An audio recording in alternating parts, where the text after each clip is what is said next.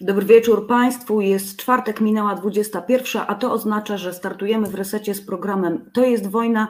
No i dzisiaj nie ukrywam, e, proszę Państwa, że jestem na ostatnich nogach. E, jak Państwo sobie w większości, myślę, zdają sprawę e, po dwóch dniach maratonu sejmowego, bo wiadomo, że przypieczętowałyśmy wczoraj i dzisiaj w zasadzie Sejm przypieczętował dwa lata naszej ciężkiej pracy, jeśli chodzi o to, co widać tutaj w tle za mną, czyli projekt obywatelski ustawy Legalna aborcja bez kompromisów. Jak to się skończyło, to myślę, że Państwo doskonale wiedzą, bo się tym interesujecie i y, trzymacie rękę na pulsie. W drugiej części programu dzisiaj będziemy rozmawiać o tym, co się wydarzyło w tym Sejmie. Być może uda mi się też na gorąco połączyć e, z jedną z koleżanek naszych strajkowych, e, która była w Sejmie przez te dwa dni ze mną i z innymi osobami. No i proszę Państwa, no, mam tutaj propsa i muszę, muszę go użyć po prostu zasłoniłam siebie na chwilę, ale naprawdę czułam taką potrzebę z serca, żeby to serce pokazać. Legalna aborcja na tak. Tak jest. E, państwo mi wybaczą tutaj tą maluteńką e, zabawę z propsem, ale naprawdę chciałabym pokazać, że e, duch w nas nie ginie absolutnie, mimo tego, co się wydarzyło w Sejmie. Jeżeli będą Państwo mieli ochotę, to proszę do samego końca z nami być i będziemy rozmawiać też na ten temat. A ja już teraz serdecznie chciałabym wszystkich Państwa powitać, którzy już z nami są, a widzę, że jesteście e, już w liczbie mnogiej na czacie e, i są nasi stali widzowie Wicki tutaj też z nami. Bardzo się cieszę, że, że jesteście. Zapraszam Was jak zwykle co tydzień do tego, żebyście się tutaj aktywnie włączyli w naszą rozmowę. Niech będzie interaktywnie, pytajcie, Mamy tutaj dzisiaj ekspertkę, specjalistkę y, w swojej dziedzinie, więc wykorzystujmy moment, żeby się tutaj nieco y, też y, doedukować i żeby się też podzielić swoimi przemyśleniami, bo no, gościni jest badaczką, więc myślę, że też będzie zadowolona, jeżeli Państwo tutaj dacie swój głos w komentarzach i coś z tego też nasza gościni dla siebie do swojej pracy badawczej wyniesie. E, a e, ja jeszcze bym chciała tylko przypomnieć, jak zwykle, że obywatelujemy tutaj sobie wszyscy razem dzięki Państwa hojności. I oczywiście, jeżeli chcecie, żebyśmy dalej robili e, ten reset obywatelski dla Was i z Wami, no to jest tutaj link na, w tej chwili już na ekranie do naszego Patronite'a. Wszystkie dane do przelewów, których potrzebujecie, ale z których też naprawdę chętnie korzystacie, są e, na naszej stronie internetowej, na wszystkich social mediach. Nietrudne do znalezienia, bo wiadomo, że te informacje dotyczące zrzutek trzeba wyeksponować. E, także proszę Państwa, no dzisiaj też obywatelujemy sobie tutaj razem i ten program jest e, przygotowany we współpracy z dwoma osobami. Poleciało tutaj w, nazw- w, w, w zapowiedzi pan Paweł Łuczak i osoba, która się e, nam przedstawiła jako Biedrona. Bardzo serdecznie dziękujemy za to, że jesteście dzisiaj naszymi tutaj wykonawczymi, w zasadzie producentami tego, tego mm, pro, pro, programu, tego odcinka. E, jak Państwo słyszą, a znacie mnie już e, kawałek czasu, e, zaczyna mi się włączać jąkanie, a to znaczy, że jestem zmęczona. To jest naprawdę, to jest naprawdę, proszę Państwa, dla mnie dzisiaj ważne, żebym była, żebym była w formie, bo, no bo gościni tego wymaga, żeby intelektualnie być w formie. Także niech Państwo będą z nami i dużo, dużo ciepła nam też wysyłają i mi dzisiaj wysyłają no bo naprawdę będę stawała tutaj e, dzisiaj dosłownie na rzęsach, żeby być z Państwem w topowej, e, topowej formie, mimo wszystkiego tego, co w ciągu tych ostatnich dób przeżyłyśmy w Sejmie wszystkie razem. No i już jakby nie, nie przeciągając, bo też chciałabym do maksa wykorzystać ten czas, który będziemy miały za chwileczkę z gościnią wspólnie tutaj na antenie. O czym dzisiaj będziemy rozmawiać i kto to tutaj z nami za momencik będzie? Będzie z nami e, Marta Rawuszko, e, doktora, e, socjolożka, badaczka społeczna i jedna z założycielek Funduszu Feministycznego, w skrócie zwanego FemFundem. No i to jest w zasadzie chyba dobry moment, żeby już Martę przywołać tutaj z naszej wirtualnej poczekalni na antenę. Jeśli można by było o to prosić. I będziemy rozmawiać o takim raporcie, który jest e, no, świe, świeżynką w zasadzie, bo wydany został, opublikowany 7 e, e, czerwca. I w zasadzie troszeczkę być może przykryty został, e, jeśli chodzi o e, no to taki, taką obecność w mediach, e, no wiadomo, przez legalną aborcję bez kompromisów, ale także przez Marsze Równości, Paradę. To wszystko oczywiście też, to wszystko też oczywiście jeszcze w cieniu jakby wojny u naszych sąsiadów, wojny w Ukrainie. Więc trudno się przebić z różnymi tematami, tym bardziej właśnie uważam, że ten temat zasługuje na podbicie. No i czekamy na gościnie.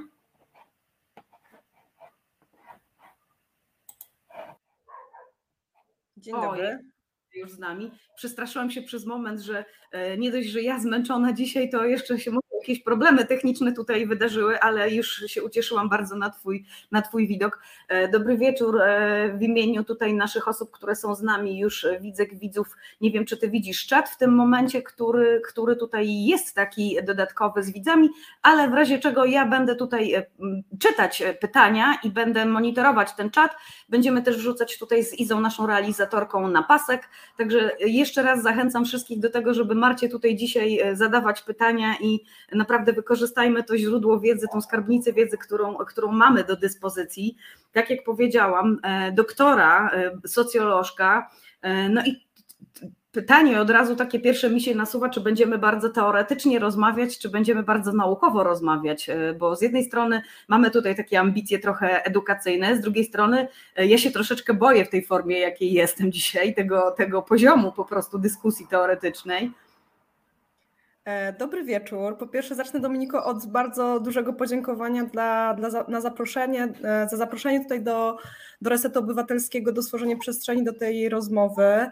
E, ja również śledziłam do no, pierwszej w nocy bodajże całą debatę, debatę w Sejmie, więc tutaj współodczuwam, jeżeli chodzi o formę i zmęczenie i tą porę, ale myślę, że damy sobie radę, zwłaszcza, że właśnie nie będzie to, ja nie tylko jestem badaczką i socjolożką, ale też jestem aktywistką i właśnie osobą zaangażowaną w takie bieżące działania feministyczne w ramach Funduszu Feministycznego, e, więc e, mam nadzieję, że ta dyskusja właśnie nie będzie teoretyczna, ale mam nadzieję, że wniesie dużo ważnych, ale też może nowych dla niektórych osób informacji, na temat e, tego, jak obecnie, współcześnie w Polsce wygląda feministyczny aktywizm, e, kto się nim zajmuje, co robi i właściwie co z tego wynika, no tak, dla, dla nas wszystkich tutaj, czy dla polskiej polityki, czy dla tej debaty wczorajszej, dzisiejszego głosowania, czy dla przyszłości naszej tutaj wspólnej.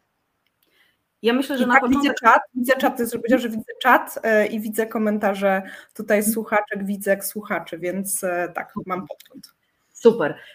Myślę, że na początek fajnie by było w ogóle opowiedzieć o tym, skąd się wziął Fundusz Feministyczny. To jest, e, proszę Państwa, taka nasza skarbonka trochę feministyczna, e, taka organizacja, która w zasadzie zbiera kasę, potem, żeby ją sprawiedliwie podzielić. Ja jestem w ogóle od dzieciństwa e, chyba najbardziej pod wpływem postaci literackiej Robin Hooda, więc mhm. E, mi się to bardzo podoba, ta koncepcja FemFundu od początku. No i też od razu taka tutaj nasza strajkowa wrzutka, bo przecież nasz cały fundusz e, strajkowy jest, fundusz akcji strajku jest oparty właśnie na tym waszym mhm. funduszu, korzystałyśmy z Waszej wiedzy, z Waszych zasobów, z Waszego doświadczenia, żeby coś takiego też u nas zorganizować i żeby troszeczkę było lepiej z tymi środkami, z przepływem, mm, z przepływem pieniędzy między, między tymi darczyńcami naszymi, a, e, a tymi osobami w terenie, które robią rzeczy. No i e, podejrzewam, że tutaj zawiłości tego systemu dla, dla naszych widzek i widzów no nie są jakieś dobrze znane i dobrze by było jakby wyjaśnić, skąd się wzięłyście, skąd w ogóle taki pomysł u osoby, która się zajmuje pracą naukową, jak to się stało, że wy we trzy z Justyną Frydrych i Anią Deryło, no, z Magdą mówię. Magdą Przepraszam, widzisz, nie ma no, sprawy z tych ośmiu nazwisk obecnie wybrałam jedno, nie to. To jest właśnie to, ale dlatego wolę się upewnić zawsze. Dziękuję Ci za tą korektę. Jak to się stało, że wyście się trzy w ogóle wzięły za to, y, żeby taką skarbonkę stworzyć? Skąd taki pomysł? Skąd, nie wiem, mm -hmm. czy, mhm. czy to był w ogóle Wasz pomysł taki totalnie autorski, czy gdzieś to też widziałyście na zachodzie i jak to się właśnie mm -hmm. stało, że zamiast zajmować się takimi teoretycznymi rzeczami, którymi się też zajmujesz jakby w swojej pracy akademickiej, to tutaj nagle zaczęłyście się taką bardzo jednak przyziemną rzeczą zajmować, no bo kasa, mhm. no zupełnie jakby inny świat tutaj trochę, tak? Tak, to prawda. E, znaczy, w, mojej historii jest tak, że ja jestem jakby socjolożką i badaczką pracującą na Uniwersytecie Warszawskim, ale to jest moja bardzo niedawna i bardzo młoda kariera. E, przedtem byłam zaangażowana w wiele działań feministycznych e, czy antydyskryminacyjnych, w ogóle poza akademią, więc tak naprawdę ta tożsamość badaczki jest jakimś czymś bardzo młodym w, moim, w mojej biografii. Więc, a wszystko zaczęło się od Magdaleny Pocheć, która jest pomysłodawczynią FemFundu, Funduszu Feministycznego i faktycznie jest tak, że E, Magda czerpała inspiracje z funduszy istniejących na całym świecie, nie tylko na Zachodzie, ale też funduszy w Ameryce Południowej, funduszy międzynarodowych. E, I wzięło to się z takiej konstatacji, że tak naprawdę w wielu krajach poza Polską istnieją takie niezależne instytucje finansowe, które wspierają finansowo aktywizm feministyczny, aktywizm kobiet, aktywizm queerowy, osób LGBTQ.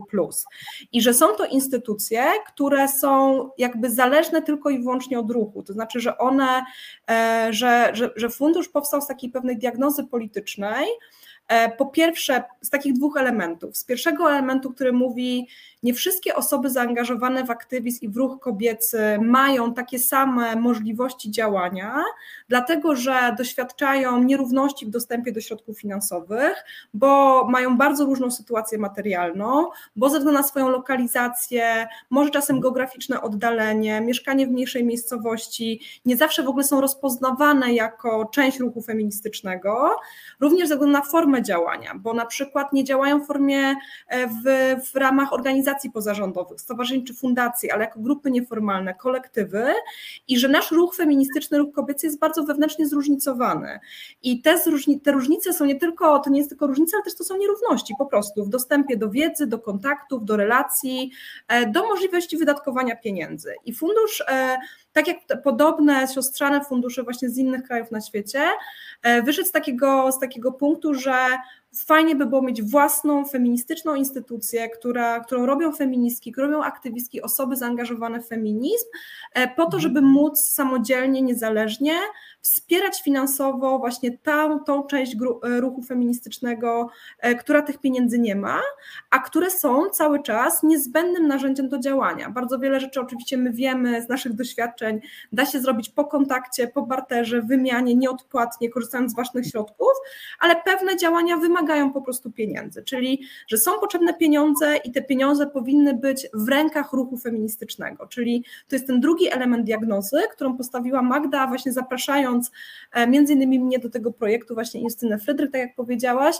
e, że drugim elementem tym diagnozy było to, że różne instytucje, które finansują tak zwane działania społeczeństwa obywatelskiego, nie są po prostu feministyczne, nie rozumieją e, postulatów politycznych ruchu kobiecego, uważają, że pewne działania są zbyt radykalne, że są nieprawidłowe, mają inne w ogóle pomysły na działania, raczej wolą pouczać feministki i kobiety, co powinno być w ich aktywizmie, uzależniając to na ile właśnie dojdzie do pewnego wynegocjowania, pewnego kompromisu między wizją donora a aktywistkami e, i właśnie uzyskaniem finansowania i że to tak naprawdę nie służy ruchowi. To znaczy nie służy też ruchowi nie tylko to, że różni donorzy mają swoje pomysły na działania i wiedzą lepiej od kobiet, czego one potrzebują w aktywizmie, ale też, że tworzą na przykład bardzo wysokie takie bariery biurokratyczne wejścia, właśnie for, za, z, zarejestrowana organizacja wpisana do KRS-u, odpowiednie doświadczenie w pozyskiwaniu środków finansowych, doświadczenie w realizacji podobnych,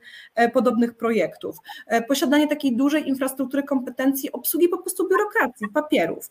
No a mhm. z naszej diagnozy było to jasne, że feminizm nie polega na obsłudze papierów, nie polega na tym, że przybijamy gdzieś pieczątki, że no nie wiem, że porządkujemy coś w segregatorach. Czasem te działania wychodzą w ogóle poza takie ramy. No i po 2016, ponieważ FemFund powstał w 2018, po 2016, czyli w fali ogromnej mobilizacji politycznej kobiet, w dziesiątkach właściwie miejsc w Polsce, w ponad setce miejsc, bardzo różnych miejscowości w Polsce. My już wiedziałyśmy, że, feminizm aktywist, że aktywizm feministyczny jest robiony nie tylko w dużych miastach i to jest bardzo ważne, czyli że do, trzeba dotrzeć do bardzo różnych lokalizacji z tym wsparciem finansowym, a po drugie, że jest robiony przez właśnie grupy nieformalne, to znaczy, że strajki, czarne protesty, e, mhm. wszystkie wyjścia na ulicę w sprawie prawa do aborcji, e, one były robione również bardzo spontanicznie spontanicznie, oddolnie, bez żadnych wniosków projektowych, przez ludzi, którzy po prostu, przez kobiety, osoby, które wyszły, potrzebowały po prostu sprzeciwić się opresji i zacząć działać. No i fundusz poniekąd był jakby owocem tego kontekstu, zobaczenia tego kontekstu, że jest taka potrzeba no tak, i tak jak powiedziałaś, właściwie tutaj mogę, to było idealne wprowadzenie. FemFund jest organizacją, która zbiera pieniądze, może trochę nie na wzór Robin Hooda, mamy bardziej, wydaje mi się, takie poukładane i dyplomatyczne relacje z osobami, które przekazują nam, nam środki finansowe, ale faktycznie pozyskujemy pieniądze od różnego rodzaju instytucji i przekazujemy je dalej e, do grup i organizacji, które ich potrzebują po to, żeby działać i działać na rzecz swojej społeczności i swoich praw. No i tak słyszę w, w, tym, co powiedziałaś, że e, dbacie bardzo o to, żeby e, dostały środki na działanie te grupy, które e, no nie spełniają tych warunków jakiegoś rozbudowanego NGO-sa z doświadczeniem.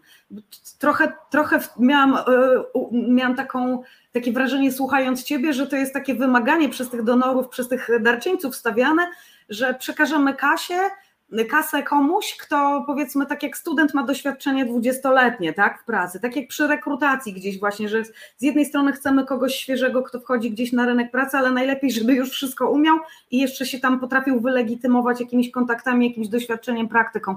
No i y, mnie to osobiście też się bardzo podoba, że jest, y, jest taka, y, taka organizacja, do której naprawdę mogą się zgłosić nawet, nie wiem, kolektywy po 3-4 osoby, tak które, które naprawdę nie mają jakiejś struktury, nie są, nie są fundacją, nie są stowarzyszeniem, tak oddolne kolektywy i one naprawdę chyba poza tym funduszem nie mają innej drogi zdobycia środków, poza jakimiś zrzutkami własnymi. Mhm. E, chyba tak prawdę mówiąc szukałam w sieci, ale nie znam innej organizacji, która by takim grupom poza wami i teraz już trochę strajkiem przyznawała właśnie takim maluteńkim gdzieś tam e, niesformalizowanym kolektywom środki na działanie?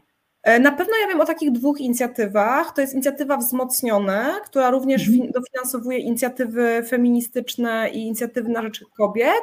No i Fundusz dla Odmiany, który jest funduszem wspierającym inicjatywy queerowe e, osób LGBTQ w Polsce, mhm. który również przyznaje pieniądze, właśnie też ma, starając się docierać do mniejszych miejscowości lokalizacji. E, mhm. ale pełna zgoda z tym, co powiedziałaś wcześniej, to znaczy, że e, miałyśmy to doświadczenie rozwoju tak zwanego społeczeństwa obywatelskiego, takiego modelu, który zakłada właśnie, że wszystko, co ważne, dzieje się w organizacjach pozarządowych, że e, są organizacje, które powinny być sprofesjonalizowane i że pewna profesjonalizacja, czyli właśnie łatwość obsługi donora poniekąd, bo to jest z perspektywy donora to, o czym powiedziałaś, to jest po prostu mniejsze ryzyko, mniejsze ryzyko tego grantu, że jeżeli po prostu grupa po prostu się wywiązała już kilkakrotnie z jakichś umów, i potrafi, że tak powiem, obrobić brzydko te pieniądze, to zrobi też to wobec kolejnego grantu.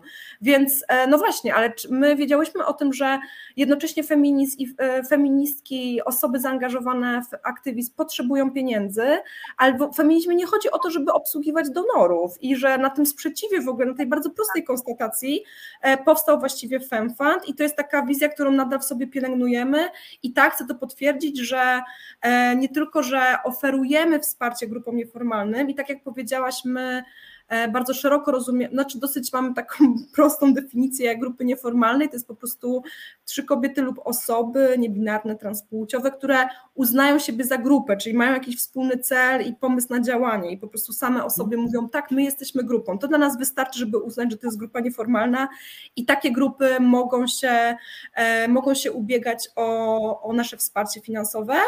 I może to, co ważne jest, że się ubiegają, to znaczy, że jak my patrzymy na dane statystyczne dotyczące tego, jakie inicjatywy wsparł fundusz właśnie przez ostatnie prawie 5 lat działania, e, to widzimy, że e, mniej więcej to jest tak, że to jest proporcja pół na pół, jeżeli chodzi o udział organizacji pozarządowych, czyli stowarzyszeń i fundacji i kolektywów grup nieformalnych, które wnioskują o wsparcie e, funduszu.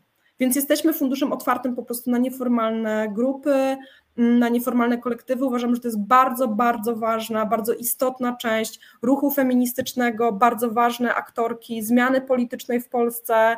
E, no tak, więc to jest konsekwencja takiego rozpoznania tego potencjału i wagi po prostu tych osób. No i dobrze, że jesteście i to, że mówisz, że faktycznie się do Was ludzie zgłaszają, to też pokazuje, że wykonujecie świetną robotę taką PR-ową i że istniejecie już w tej świadomości. Tak sobie teraz pomyślałam, bo faktycznie ja e, Fundusz dla Odmiany czy wzmocnione jakby nie, nie kojarzyłam bardzo tutaj z, jakby z tym feminizmem do końca, że, żeby tutaj tak mhm. przypisać, ale tak, no masz, masz rację faktycznie, tylko to są chyba nowsze też inicjatywy, więc to tak trochę wygląda, że wy tutaj jako pionierki zaczęłyście, i pojawia się już ta zmiana, jest coraz więcej takich agentów na tym rynku naszym NGO-sów. Tak, my jesteśmy też w kontakcie z tymi inicjatywami, to są nasze siostrzane, koleżeńskie inicjatywy, oczywiście je wspieramy, rozmawiamy, znamy się nawzajem i, i uczymy się od siebie e, i możliwe, że FemFan tu był, tu był pierwszy i i, I, cieszymy się, że tych inicjatyw jest więcej. Nie chcemy być jedynymi osobami, które robią takie rzeczy, bo tego wsparcia jest po, potrzeba. Ja mogę podać, że przez właściwie fundusz nie, działa niespełna niecałe, niecałe 5 lat e, i do tej pory wpłynęło do nas łącznie ponad tysiąc wniosków, e, znaczy tysiąc wniosków o wsparcie. Wsparłyśmy do tej pory około 150 inicjatyw, albo organizacji pozarządowych, albo grup nieformalnych. Na łączną sumę przeszło 2 milionów złotych i ta suma, ten budżet przez te 5 lat dotyczy tylko i wyłącznie inicjatyw, które jakby funkcjonują w Polsce, bo funkcjonują w Polsce i na rzecz jakby osób mieszkających w Polsce, bo ostatnio, znaczy po inwazji Rosji w Ukrainie uruchomiłyśmy też oddzielny, z oddzielnym budżetem wsparcie dla organizacji przyjmujących tutaj e, osoby uciekające z Ukrainy. Więc tutaj tak, więc takie dane pod tytułem, jak fundusz wygląda, takiej strony liczb może i skali naszego działania. I też chcę powiedzieć, jeżeli tutaj słuchają osoby, które są zainteresowane wsparciem, to właściwie do skarbonki można się zarówno dokładać, w takim sensie, że e, my też e, w, korzystamy ze wsparcia osób indywidualnych, ale też przede wszystkim można z niej korzystać. I zachęcam po prostu do tego, że jeżeli wśród osób słuchaczek, osób słuchających są osoby zainteresowane aktywizmem feministycznym i mają pomysł na jakieś działanie i potrzebują wsparcia, to bardzo zapraszam do wejścia na nasze strony internetowe i sobie po prostu skontaktowania się z nami i sprawdzenia, czy, czy to, co my proponujemy, mogło być jakoś przydatne. Nie słyszycie, Dominiko? A faktycznie, przepraszam o, najmocniej, e, bo ja jestem przy samych torach e, kolejowych i się A. faktycznie wymutowałam tutaj na moment, bo coś jechało, a nie chciałam, żeby tutaj zebrało to i zakłóciło, zakłóciło e, Twoją wypowiedź. To jest ten moment, kiedy ja chciałam powiedzieć, że za chwileczkę wszystkie te linki też znajdą się na czacie, bo ja tutaj jakby do, do raportu, o którym za chwileczkę będziemy mówić i do, do Waszej strony, do Waszych socjali, oczywiście zaraz e, wrzucimy, wrzucimy linki. Także też zapraszam do tego, żeby się zapoznać w ogóle z informacjami o funduszu, żeby sobie doczytać, e, jeżeli oczywiście tutaj na wszystkie pytania nie odpowiemy i wszystkich informacji tutaj Państwo e, nie uzyskają. No i ja jeszcze do tych dwóch milionów chciałam wrócić, bo naprawdę ja czytałam, e, czytałam te informacje, e, do których lektury Państwa zapraszam z wypikami na twarzy, sobie myślałam, dwa miliony to jest naprawdę gruba kasa.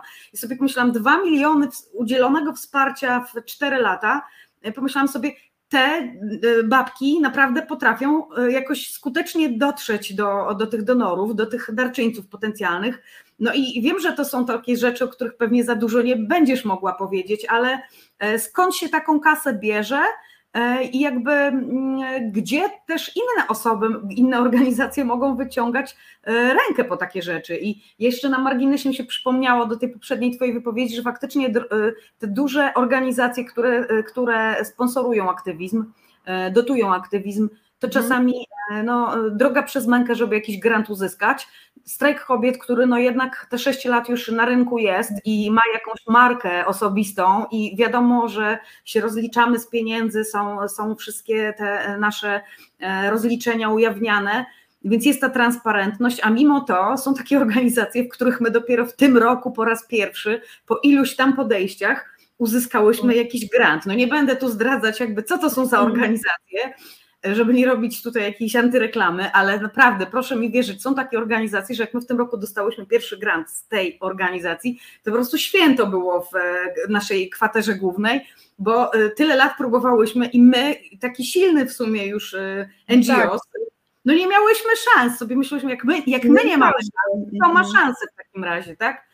No już chyba tylko naprawdę jakieś dwudziestoletnie e, organizacje, które już na, zjadły zęby po prostu na tym braniu, braniu grantów, no ale takie świeżaki jakieś w, w aktywizmie, no to, to nie ma szans z taką machiną w starciu po prostu. Mhm. No faktycznie jest to wyzwanie, jest to wyzwanie i jest to nawet tak e, trochę przykro to słyszeć, prawda, bo, bo właściwie jest to zmiana polityczna, która jest niezbędna, konieczna, bardzo ważna. I fakt, że właśnie organizacje pozarządowe czy inicjatywy feministyczne muszą wkładać naprawdę bardzo dużo pracy w to, żeby, żeby dostać jakiekolwiek wsparcie finansowe, e, w sytuacji, kiedy działają na rzecz właściwie demokracji po prostu, i jakichś podstawowych zupełnie praw e, jednostki, e, sprawiedliwości społecznej i tak dalej, no, no to jest po prostu rzecz, która powinna się zmienić. Ja, ja mogę odwołać się, jeżeli chodzi o nasze doświadczenie, to myślę, że tutaj faktycznie było tak, że my w tej pierwszej trójce z Justyną i Magdą, my byliśmy osobami doświadczonymi w pracy w organizacjach pozarządowych, więc dla nas taka kompetencja pisania wniosków była, była może po prostu było czymś, co już miałyśmy w rękach i mogłyśmy z tego skorzystać, ale też myślę, że tutaj była bardzo ważna taka e, współpraca i solidarność naprawdę międzynarodowa, międzynarodowych ruchów feministycznych, e, tego, że wsparły nas też fundusze siostrzane z innych krajów. Mam tu na myśli Mamę Cash, ale też jesteśmy, to jest taki najstarszy feministyczny fundusz na świecie z, z Holandii, ale też e, miałyśmy bardzo duże wsparcie właśnie w kontaktach, w sieciowaniu, w polecaniu nas do innych po prostu sponsorów od innych organizacji feministycznych, więc tutaj na takim poziomie globalnym za, jakoś zapracowała solidarność um, i pomoc wzajemna ale też nie ukrywam, że myślę, że no był moment taki po prostu bardzo dużego, po jednak właśnie tym, co poniekąd pracy strajku też kobiet, e, czy grup związanych ze strajkami, jakkolwiek one by się nazywały w odsłonach lokalnych po 2016 roku.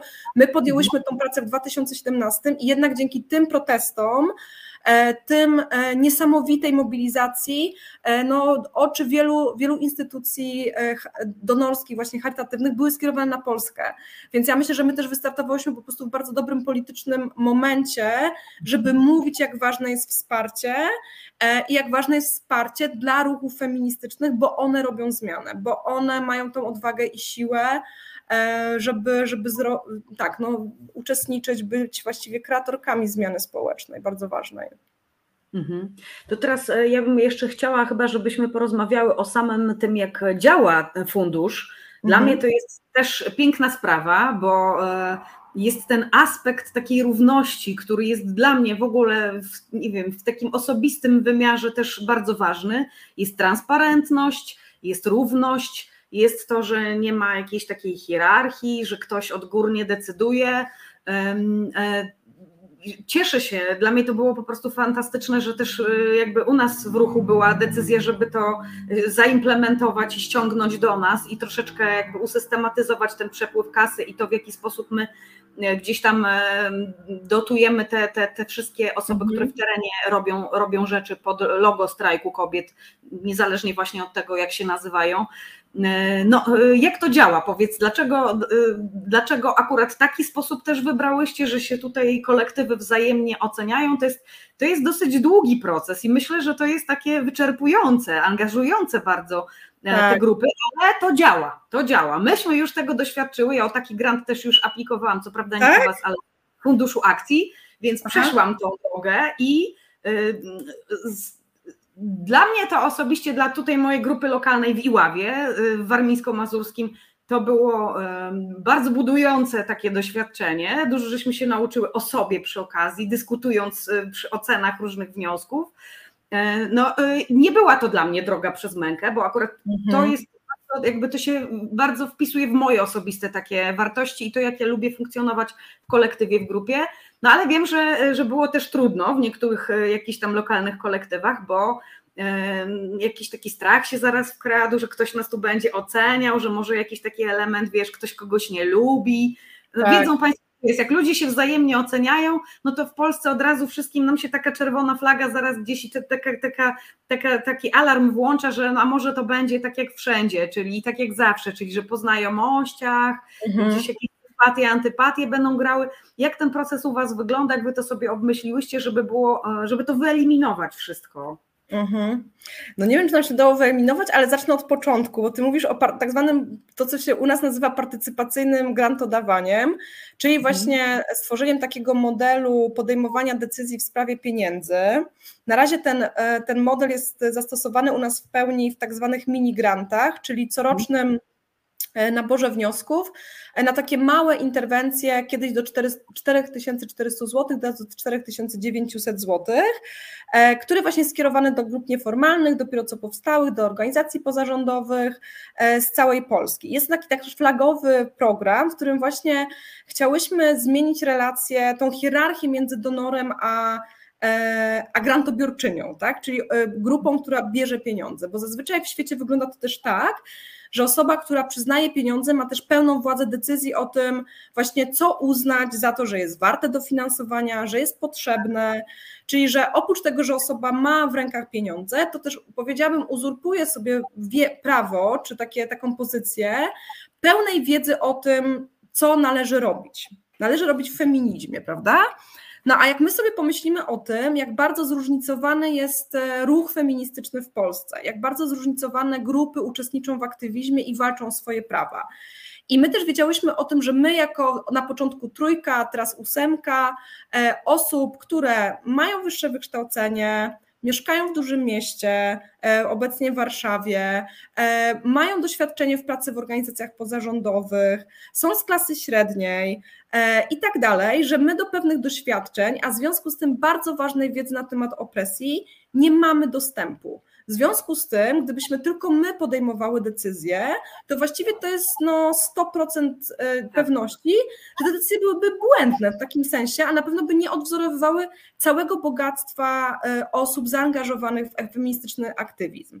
Czyli wiedziałyśmy o tym, że i nie chciałyśmy też właśnie wykorzystywać tej pozycji. Uważałyśmy, że hierarchiczność tej władzy, która jest e, widoczna w tym tradycyjnym modelu grantodawania, kiedy właśnie ten, kto ma kasę, decyduje właściwie o wszystkim mhm. I wymusza coś, na co się pisze projekty, jak się je sprawozdaje, co jest uznawane za sukces, co jest uważane za potrzebne, co jest nazywane profesjonalne, skuteczne, efektywne i tak dalej, że pieniądze kształtują całą właściwie sferę e, dotyczącą finansowania jakby aktywizmu, ruchów społecznych, no to dla nas to było absolutnie sprzeczne z naszymi wartościami feministycznymi po prostu.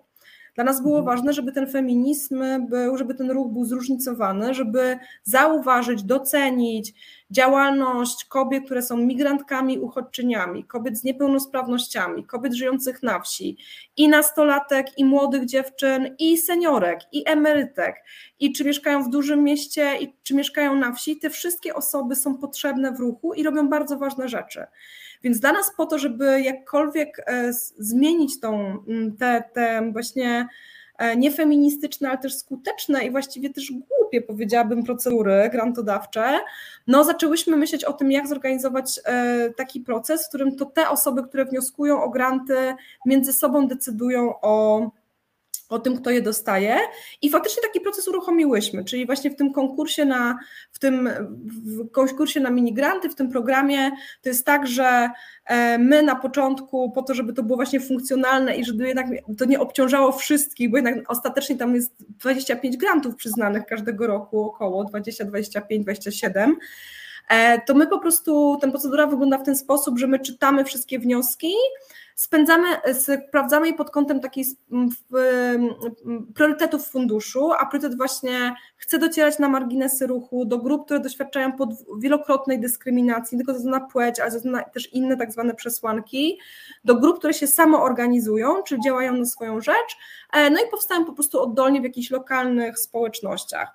I my każdorazowo w każdym konkursie ograniczamy liczbę wszystkich wniosków do 99 i to jest grup, to, są, to jest lista która, grup i organizacji, które przechodzą do drugiego etapu i na tym etapie już my losujemy, losowo po prostu tworzymy 10, 10 e, grup, spośród których osoby w ramach tych grup czytają i oceniają swoje wnioski. Czy tak naprawdę każda jedna organizacja i grupa uczestnicząca w tym procesie czyta dziewięć innych wniosków, dziewięć innych wniosków e, złożonych do konkursu.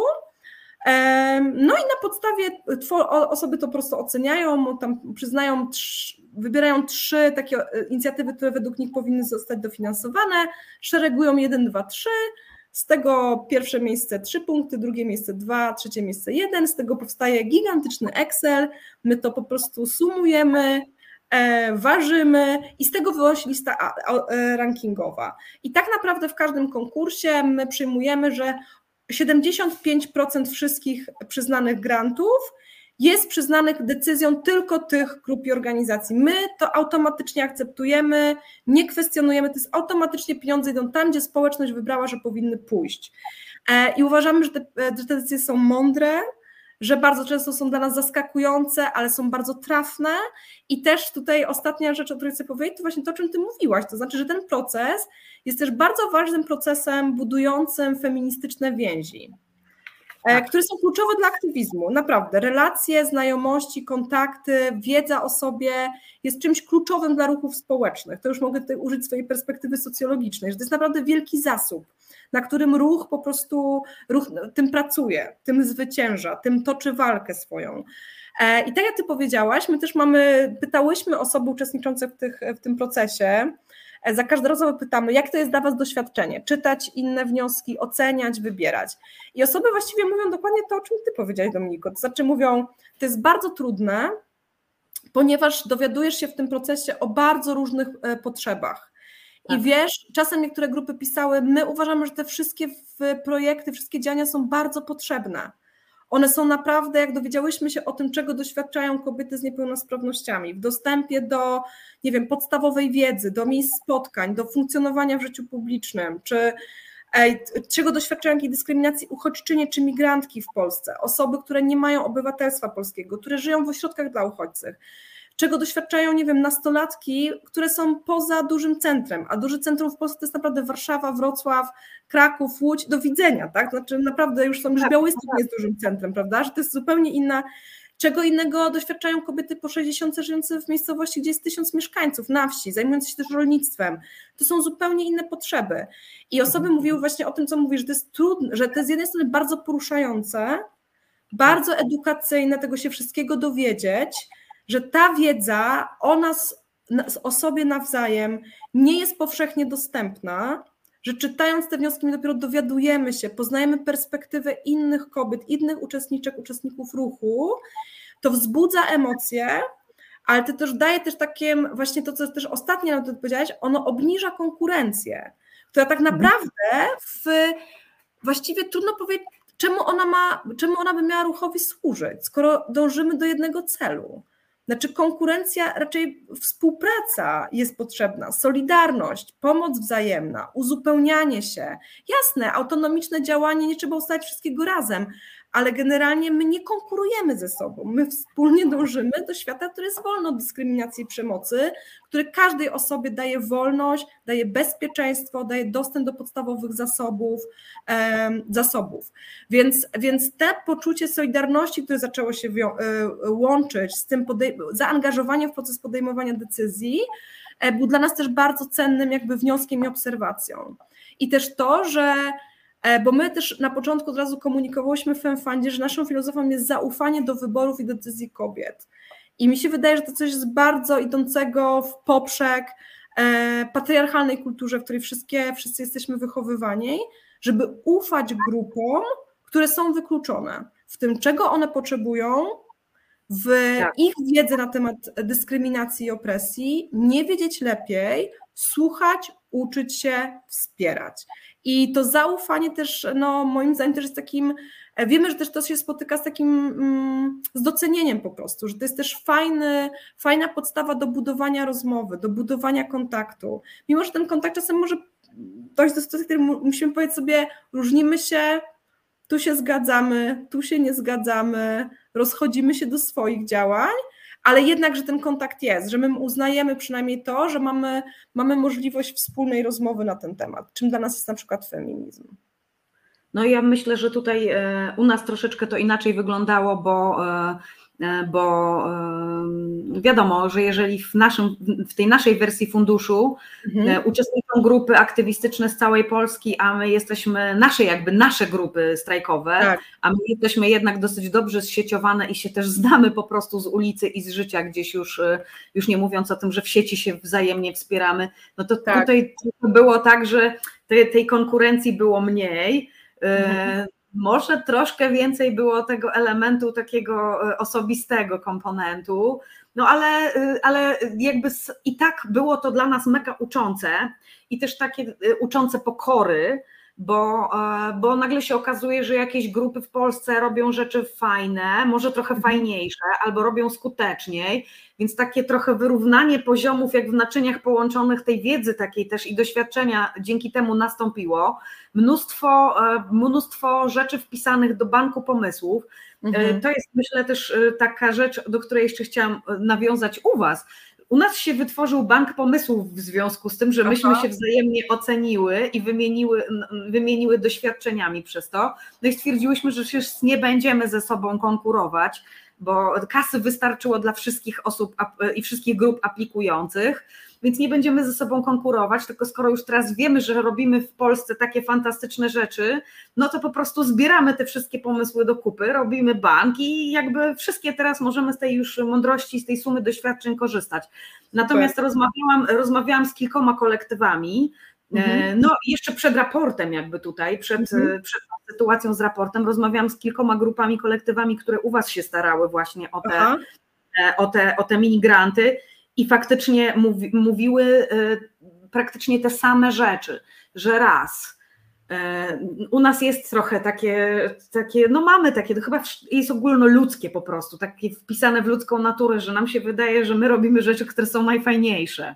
I tu nagle przychodzi takie zderzenie z rzeczywistością, że może nie wszystko robimy najlepiej, że może są jakieś grupy, które gdzieś nawet w naszym odczuciu no, bardziej zasługują na tą kasę. Mhm.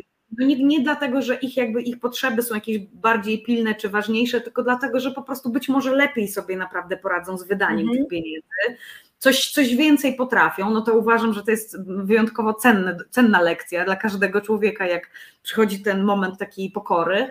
Mhm. No ale faktycznie e, powiedziały mi e, te osoby, z którymi rozmawiałam jedno, Dominika, myśmy naprawdę nie wiedziały, jakie rzeczy ludzie w Polsce robią, jakie kosmiczne, naprawdę fantastyczne. Mhm.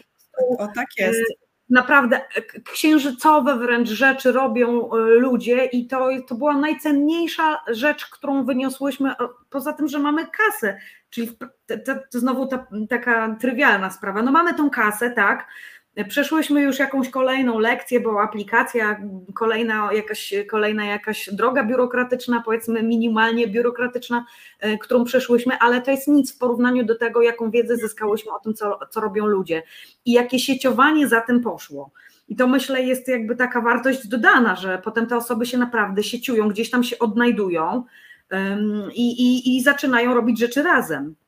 Tak, my o to dbamy nie na etapie wymiany jakby tego, co jest we wnioskach, w sensie nie publikujemy, mm. tak jak powiedziałyście, e, tak, bo zamysłów, tylko organizujemy coroczne spotkania, takie zjazdy grantobiorcze, gdzie faktycznie osoby chętne mogą przyjechać i rozmawiają o swoich działaniach, e, rozmawiają o swoich feminizmach, o swoich strategiach działania e, i myślę, że bardzo często wyjeżdżają z bardzo właściwie identycznymi wnioskami, o których ty mówisz, to znaczy, że to też nam pokazuje, to właśnie też pokazuje raport, jak wielka, gigantyczna część aktywizmu feministycznego w ogóle nie jest zauważona. Ona po prostu odbywa się w sposób, e, wydarza się w sposób niewidoczny dla, dla, dla nas samych, dla nas samych, uczestniczych tego samego ruchu po prostu. E, I z jednej strony to jest dobre, bo to jest taki moment ruchu, kiedy po prostu jest niesamowita liczba tego, jest taka ilość, że to nie jest tak, że jest pięć koleżanek i wszystkie wiemy, co która robi i tak właśnie. I właśnie jeszcze tak. mamy te myśli pod tytułem, czy któraś robi to lepiej, a czy gorzej, czy coś tam. To jest w ogóle nieważne. To myślenie w ogóle myślę, że jest w ogóle takie że tak powiem, nie z naszego, nie z naszego rejestru, ale to, co chcę powiedzieć, że jeszcze jedną może ważną rzecz, która też jest ważna z perspektywy feminizmu i ruchów społecznych, e, i myślę, że ona też była wyrażona bardzo mocno na ulicach w ostatnich latach w Polsce, to znaczy o solidarności, o tym haśle, nie będziesz nigdy szła sama, solidarność naszą siłą. E, I to jest e, coś bardzo ważnego. Mhm. Bardzo ważnego dla, po prostu jako strategia polityczna, która, która, która zakłada dzielenie się zasobami, dzielenie się siłami, wsparcie wzajemne. I to się też tam pojawiło właśnie w, tej, w tym procesie, właśnie tych, e, tych małym procesie corocznym e, wyboru wniosków, Bo z jednej strony było tak, jak mówisz, że osoby, grupy i organizacje, e, one zwracały uwagę na jakby jakość wniosku, tak? Czyli właśnie, czy to jest to kosmiczne coś, albo czy to jest ta skuteczność, czy dużo osób weźmie udział, czy, czy to jest dobrze napisane, czy i tak dalej, i tak dalej. Czyli taka powiedzmy jakość wniosku, taka merytoryczna strona, czy mi się pomysł mnie przekonuje jako naprawdę wyjątkowy, wybitny, ale zobaczyłyśmy, że razem z tym kryterium, które jest dosyć oczywiste w konkursach, bym powiedziała, na granty, pojawiło się drugie kryterium, które było prawie równie często stosowane i stosowane łącznie. I to było kryterium związane z taką naprawdę powiedziałabym, bardzo ciekawą strategią, właśnie ważną strategią polityczną, że grupy same z siebie oddolnie zaczęły wymyślać własne kryteria wyboru poza tym, o czym powiedziałam. I te kryteria, one dotyczyły nierówności w samym ruchu. I wielokrotnej dyskryminacji i opresji, bo osoby piszą nam uzasadnienia, dlaczego daną grupę chcą, uważają, że ta powinna dostać finansowanie, i pojawiały się rzeczy pod tytułem tak. Naszym drugim kryterium, albo naszym głównym kryterium było to, czy ta grupa ma jakiekolwiek inne szanse otrzymania finansowania z innego źródła. Czyli mhm. właśnie, jak blisko ma do innego potencjalnego donora, jak ma daleko na przykład sieci wsparcia typu zbiórka, Zbiórki też działają w oparciu o kapitał, który mamy, o kapitał społeczny, kapitał kontaktów, czy znamy ludzi, którzy mają wolną kasę. Jak ich nie znamy, to nie zrobimy zbiórki. To, to jest w ogóle strategia dla wybranych. Czyli osoby zaczęły się orientować, kto ma dostęp do kasy w ruchu i żeby wspierać te grupy, które mają utrudniony dostęp do finansowania. Drugie było, czy one są na przykład e, jakby wykluczane, jaki jest poziom wykluczenia społecznego. I tutaj pojawiały się, te osoby mówiły o bardzo różnych grupach, ale zaczęły identyfikować, że niektóre grupy w Polsce e, społeczne nie są dyskryminowane tylko ze względu na, na płeć, ale są dyskryminowane na przykład ze względu na miejsce zamieszkania, na mieszkanie na wsi, na brak dostępu do podstawowych usług, transportu publicznego, opieki medycznej, e, do edukacji seksualnej, grupy ze względu na wiek, nastolatki, tak? Ze względu na ta, tabuizację, ze względu też na wrogą politykę państwa i tutaj na przykład pojawiały się na przykład e, grupy queerowe, młodzież queerowa i tak dalej. Czyli, że oprócz takiego tradycyjnego myślenia sobie, kto zaproponował lepsze działanie według nas, lepiej je opisał, to jest bardziej jakieś takie, nie wiem, właśnie kosmiczne, przekonujące, chwytliwe, osoby zaczęły po prostu używać bardzo precyzyjnych narzędzi politycznego myślenia, myśląc o władzy, o zasobach, o naszych szansach, o nierównościach między nami. I to, to jest dla nas też bardzo, bardzo ważna obserwacja, którą bierzemy sobie od naszej społeczności. I z jednej strony macie wiedzę o kryteriach, dostajecie dzięki tym komentarzom, dzięki temu, że każda grupa musi jakby uzasadnić swój wybór, to jest też bardzo ważne, że wy macie tą informację zwrotną, tak. jak te grupy wybierały, jakimi kryteriami tak. i co, co, co zadecydowało o tym, jaką decyzję podjęły, no to z jednej strony y, wy wzbogacacie się jako organizacja, bo też już wiecie, jak lepiej to zorganizować każdą kolejną Oczywiście. powiedzmy edycję, ale z drugiej strony no, wyzyskałyście y, jako badaczki jako też osoby, które uczestniczą, jako osoby aktywistyczne po prostu w tym naszym ruchu feministycznym, dostałyście taki zastrzyk wiedzy, że po czterech latach byłyście w stanie wyprodukować naprawdę rewelacyjny raport. No i to jest część, e, która też jest, myślę, taką, takim bonusem, bo przecież wy nie, nie planowałyście, że będziecie wydawać jakieś raporty z tego, z tego, co wyczytałam w wywiadach różnych, których udzieliłyście, no to jakby E, nie było takiego planu, żeby wydać później jakiś raport i w ogóle tutaj pokusić się o jakąś taką głębszą analizę tego, e, tego materiału, który zebrałyście przy okazji.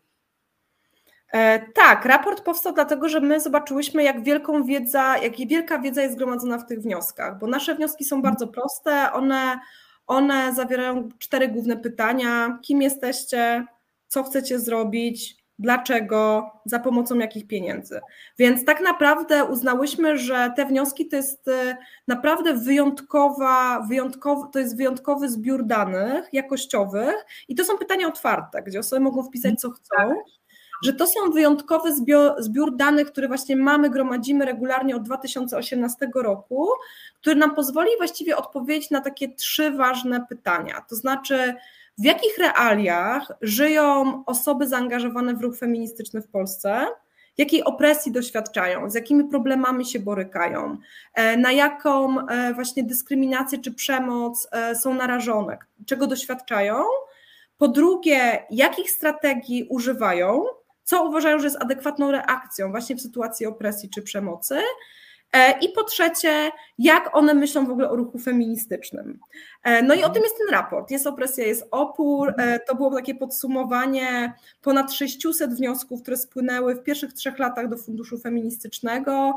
No i stwierdziłyśmy, że to jest tak ważna wiedza, no, że nie ona nie powinna zostać tylko w funduszu feministycznych. W związku z tym też wysiłek, żeby przygotować publikację i właśnie o niej rozmawiać, um, oddać ją, że tak powiem, w ręce też osób, które ją stworzyły poniekąd, dzięki której wiedzy my, my mogłyśmy ją napisać.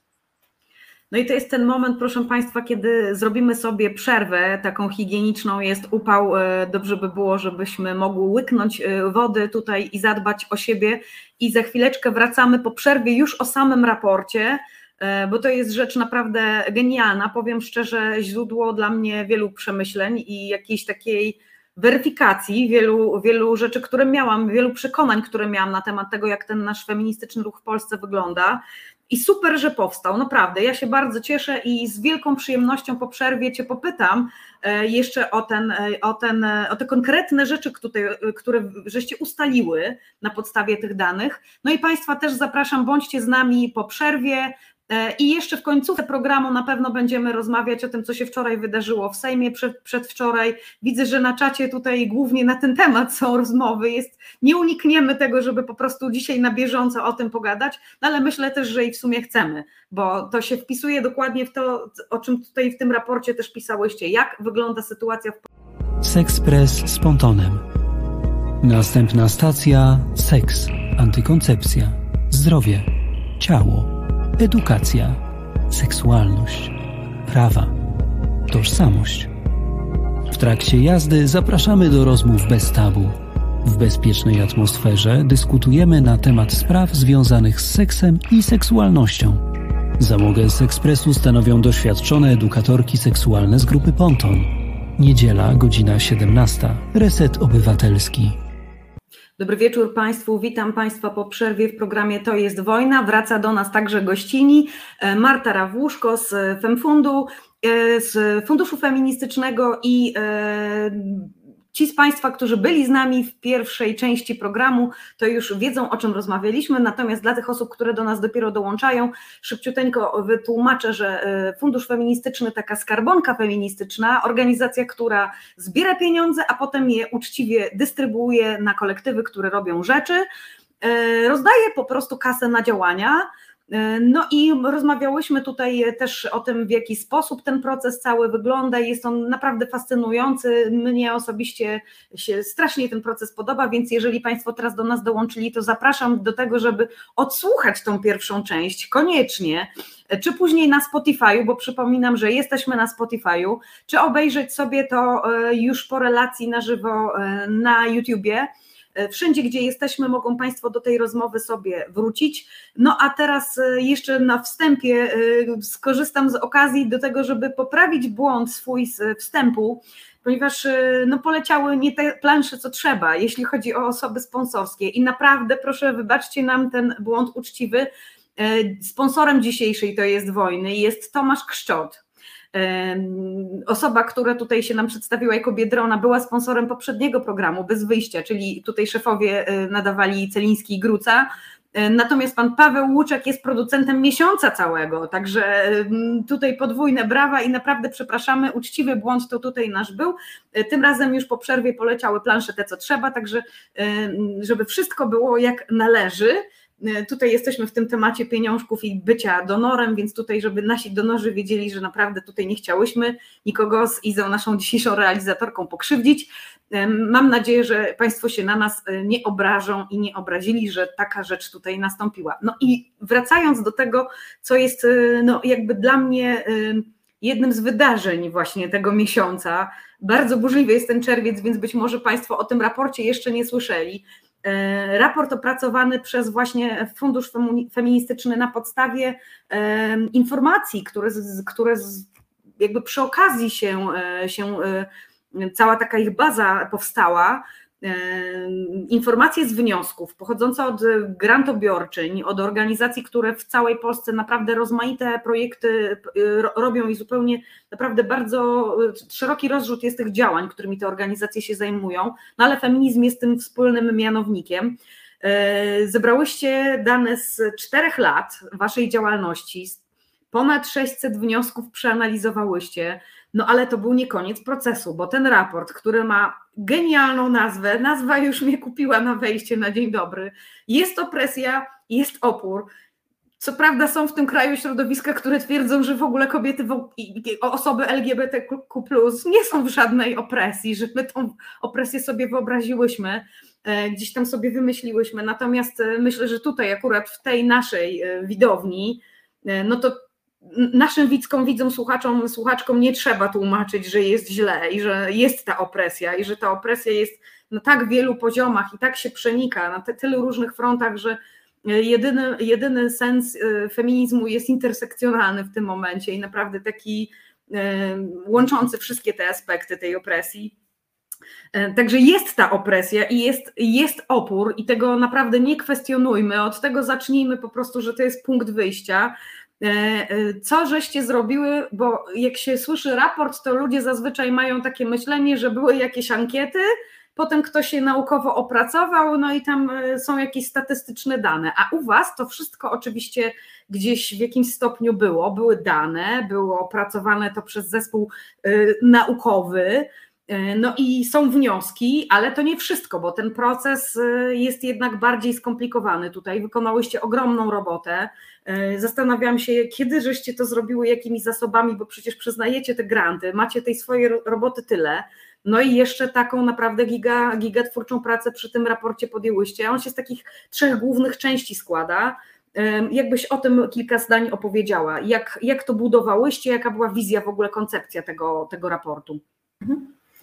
Tak, e, no to tutaj muszę już, to jest ten moment, kiedy naprawdę muszę i chcę e, wymienić współautorki tego raportu, bo zrobiłyśmy to dzięki e, gro prac analitycznych nad tymi 6, ponad 600 wnioskami wykonała doktora habilitowana Magdalena Grabowska z Instytutu Filozofii i Socjologii Polskiej Akademii Nauk, e, która współpracuje i wspiera FEMFAT od początku, jest naukowczynią i po prostu przygotowała dla nas taką analizę jakościową tych wszystkich e, właśnie mm, treści, odpowiedzi na pytania, o których mówiłam przed przerwą, które, e, które są we wnioskach o, mm, o minigranty, e, ale dodatkowo wykonałyśmy też e, no, rozmowy. To jest dla nas bardzo ważne narzędzie, czyli grupy fokusowe, sześć grup fokusowych z kilkudziesięcioma aktywistkami, osobami związanymi z aktywizmem feministycznym z całej Polski. Tutaj dla nas było bardzo ważne, to, czym powiedziałaś, czyli docieranie na te właśnie marginesy, do tych osób, które, do tych grup, które są właśnie może mniej widoczne, mniej znane,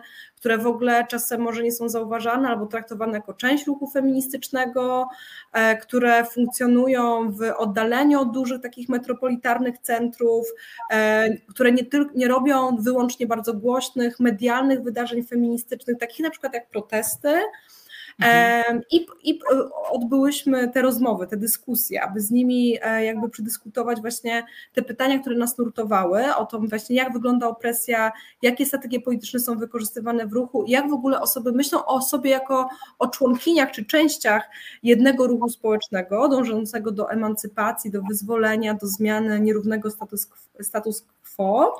E, ale oprócz tego bardzo ważnymi współautorkami raportu przy Magdaleny Grabowskiej była też Justyna Frydrych i Małgorzata Leszko.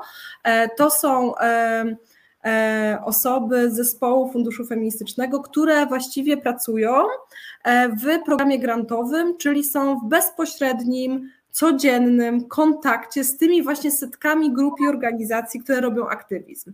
I rozmawiają z nimi, spotykają się, czytają, wymieniają maile, czyli ich wiedza była dla nas bardzo, bardzo ważna, e, ponieważ one mają naprawdę taki, można powiedzieć, e, naprawdę bezpośredni kontakt, tak, dotykają takiego pulsującego życia aktywizmu feministycznego i to się wydarza na co dzień. E, no tak, i przygotowałyśmy raport, tak jak mówiłaś, on się składa z tych trzech części dotyczących opresji, strategii działania i samego feminizmu. Raport jest w wersji długiej, jest w wersji takiej skróconej. Tak jest. jest też w wersji po angielsku, także proszę Państwa, tak. ja tutaj już wklejam linki i za chwileczkę one będą przez Izę wklejone na nasze wszystkie czaty. Naprawdę wejdźcie w to. Ja polecam oczywiście lekturę tej pełnej wersji, natomiast jeżeli nie macie Państwo, nie macie Państwo no, czasu w tej chwili przestrzeni, żeby po prostu się wgłębić w to w takich, e, no aż tak szczegółowo, to chociażby ta już skrócona wersja daje jakiś tam obraz, jak jest e, z tym polskim feminizmem e, i, i Wydaje mi się, że taką esencję nawet tutaj wyciągnęłyście, bo po takiej lekturze, nawet dosyć pobieżnej, yy, zmieniają się pewne przekonania. Myślę, że dla tych osób, które jakimiś mitami na temat tego, jak faktycznie ten feminizm w Polsce funkcjonuje, yy, no to te, taki raport, takie zderzenie trochę z rzeczywistością, że to wcale nie, nie wygląda tak, jak e, sobie te osoby gdzieś tam wyobrażały. No i yy, mnie, mnie to bardzo jakby też się spodobało, że wydzieliłyście wyraźnie te trzy części że, że sobie jakby zadałyście pytanie, jak jest, e, co można zrobić, żeby to zmienić i jak te osoby, które do Was się pośrodki ubiegają, jak one to robią, czyli jest taka tutaj część, która daje trochę takich praktycznych też tipów, co można zrobić, ale mhm. E, powiem szczerze, dla mnie, jako dla osoby, która no, też dużo rozmawia z gościami tutaj, z gościniami o tym, jaki jest ten polski feminizm, no i na co dzień wojuje z, z, z, tymi e, zastępami e, osób trollerskich, które twierdzą, że nie ma żadnej opresji, w ogóle nie ma żadnego tutaj sytuacji, że brak jest jakichś praw, albo że jakieś prawa są łamane. No ja dostałam w trzeciej części naprawdę oręż do walki, takiej tutaj w tych social mediach. Dostałam narzędzia po prostu gotowe, dane, tutaj takie, które pokazują czarno na białym, jak jest. No i z tymi faktami się już po prostu nie da dyskutować, bo tutaj można podać źródło. Jest raport, zrobiono tyle i tyle tutaj rzeczy, e, hasła, że analiza jakościowa i są osoby z, z, z tytułami naukowymi. Nie ma po prostu z tym już polemiki. E, rzuca się taki link i troll jest rozwalony po prostu. Nie no, żartuję oczywiście tutaj, bo pora jest późna i też e, chciałabym, żebyście Państwo mieli z tej rozmowy taką samą frajdę, jak my myślę mamy. No ale faktycznie ta trzecia część mnie mega ucieszyła, bo mhm. podsumowałyście jakby jak te osoby, które biorą granty i które robią rzeczy w feminizmie, jak one się w ogóle widzą jak one definiują ten feminizm. I tutaj jeszcze wrócę do tego, co ty powiedziałaś na początku, staram się zapamiętać bardzo to wrażenie, że każdy mówi o tym, że powiedziałaś mm, że każdy mówi o tym swoim feminizmie, że, że mój feminizm jest taki.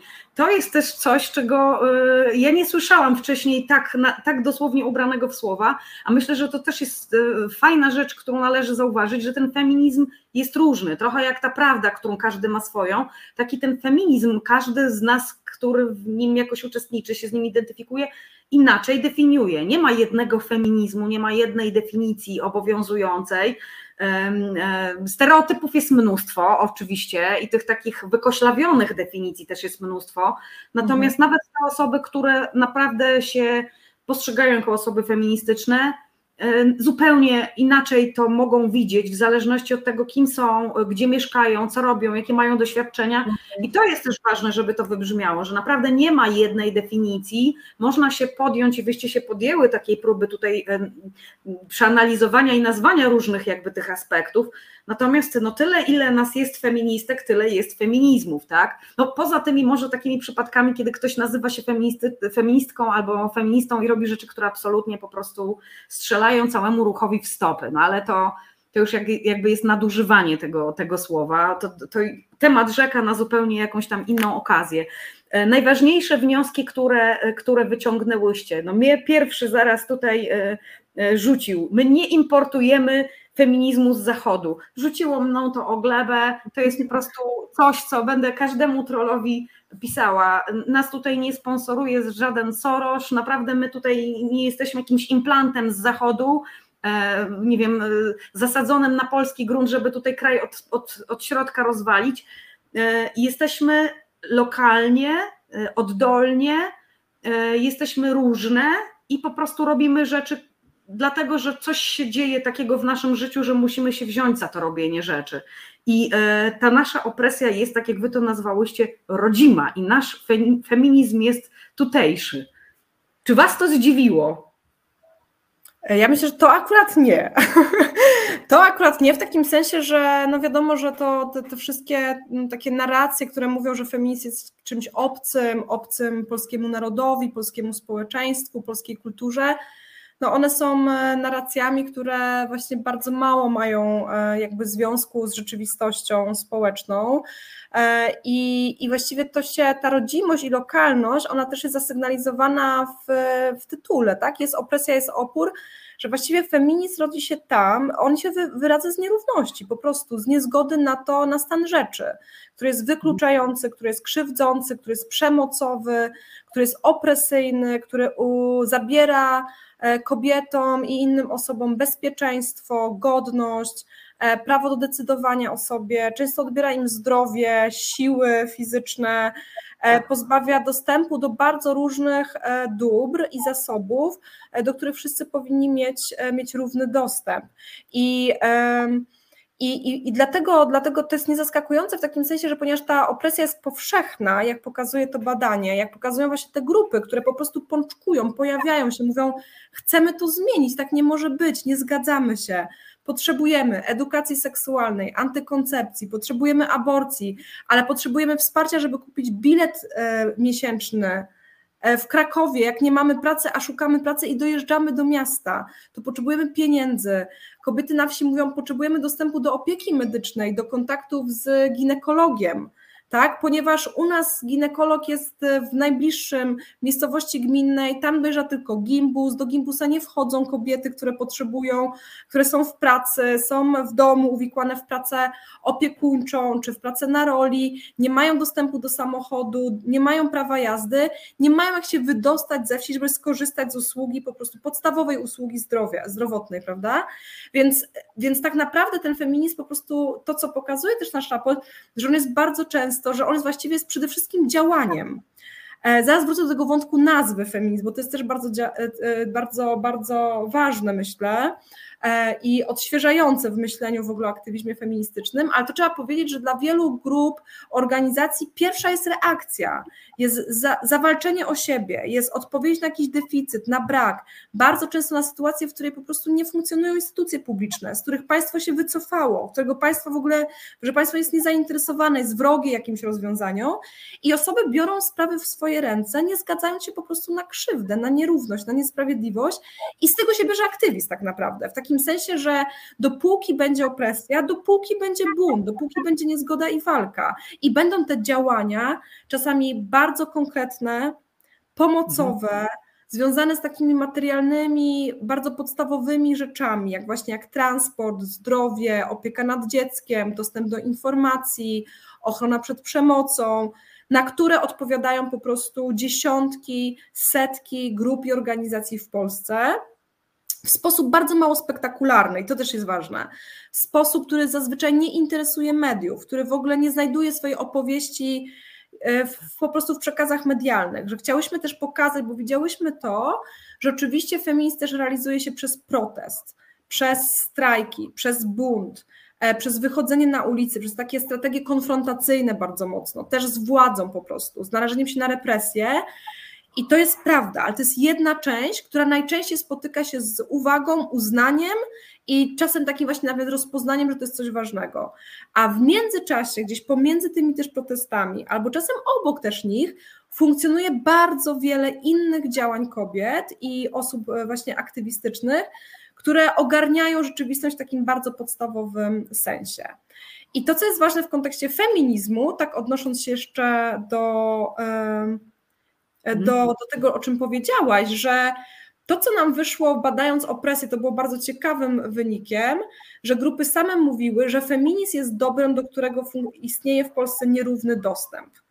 Nie każda osoba zainteresowana feminizmem ma dostęp do kontaktów, do znajomości, do wiedzy, do informacji i też, co ważne, do znajomości rozumianych jako sieci wsparcia są osoby w naszych wnioskach, czytamy, oso- czytamy e, e, działania, pomysły na działania, które mówią, w mojej wsi jestem jedyna, My z koleżankami jesteśmy jedyną grupą, która tutaj coś robi, która w ogóle upomina się jakieś podstawowe w pracy.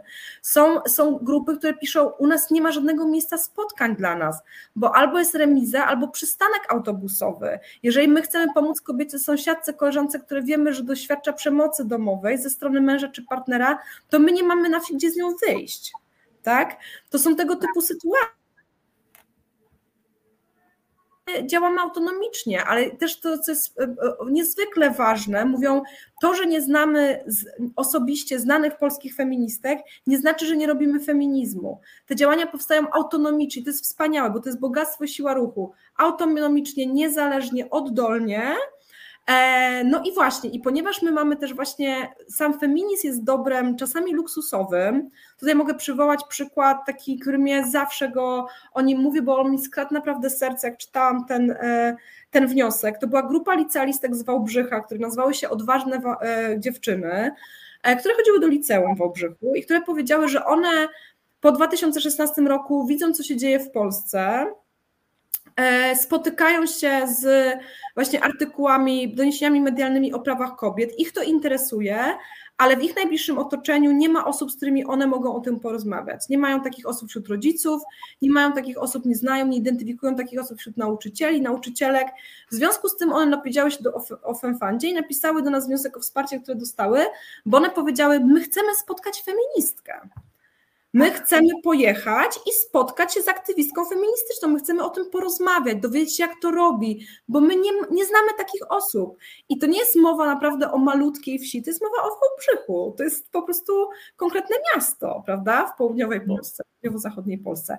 Więc, więc to też pokazuje, że jak my mówimy o tym, czy to jest feminizm, niektóre osoby nie używają tego języka, bo go nie mają, bo go nie znają. Ja zawsze podkreślam, że język feministyczny to jest jak język obcy, jak język angielski, jak język, nie wiem, jakikolwiek polski. Tak, tak.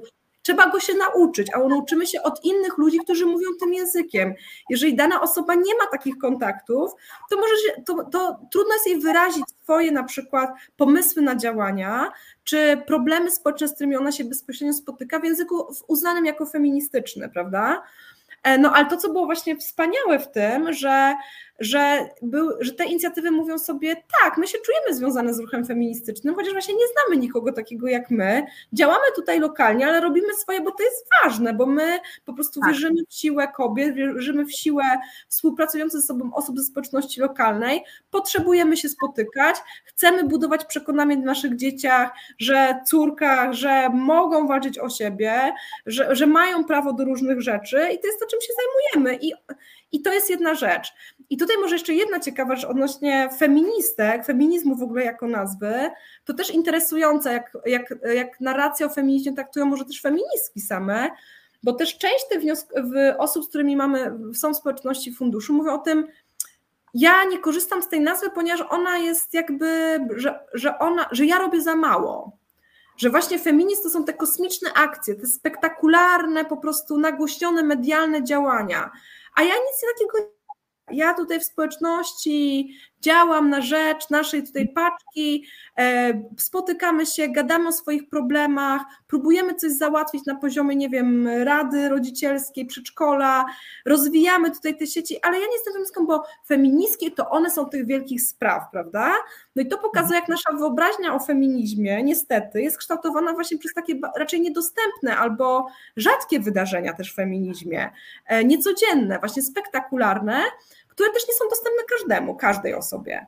E, więc to też ważne, jeżeli chodzi o, o tą nazwę feminizm, że ona do, różnie osoby mają różną bliskość dystans do tej nazwy, do tej kategorii takiej tożsamościowej.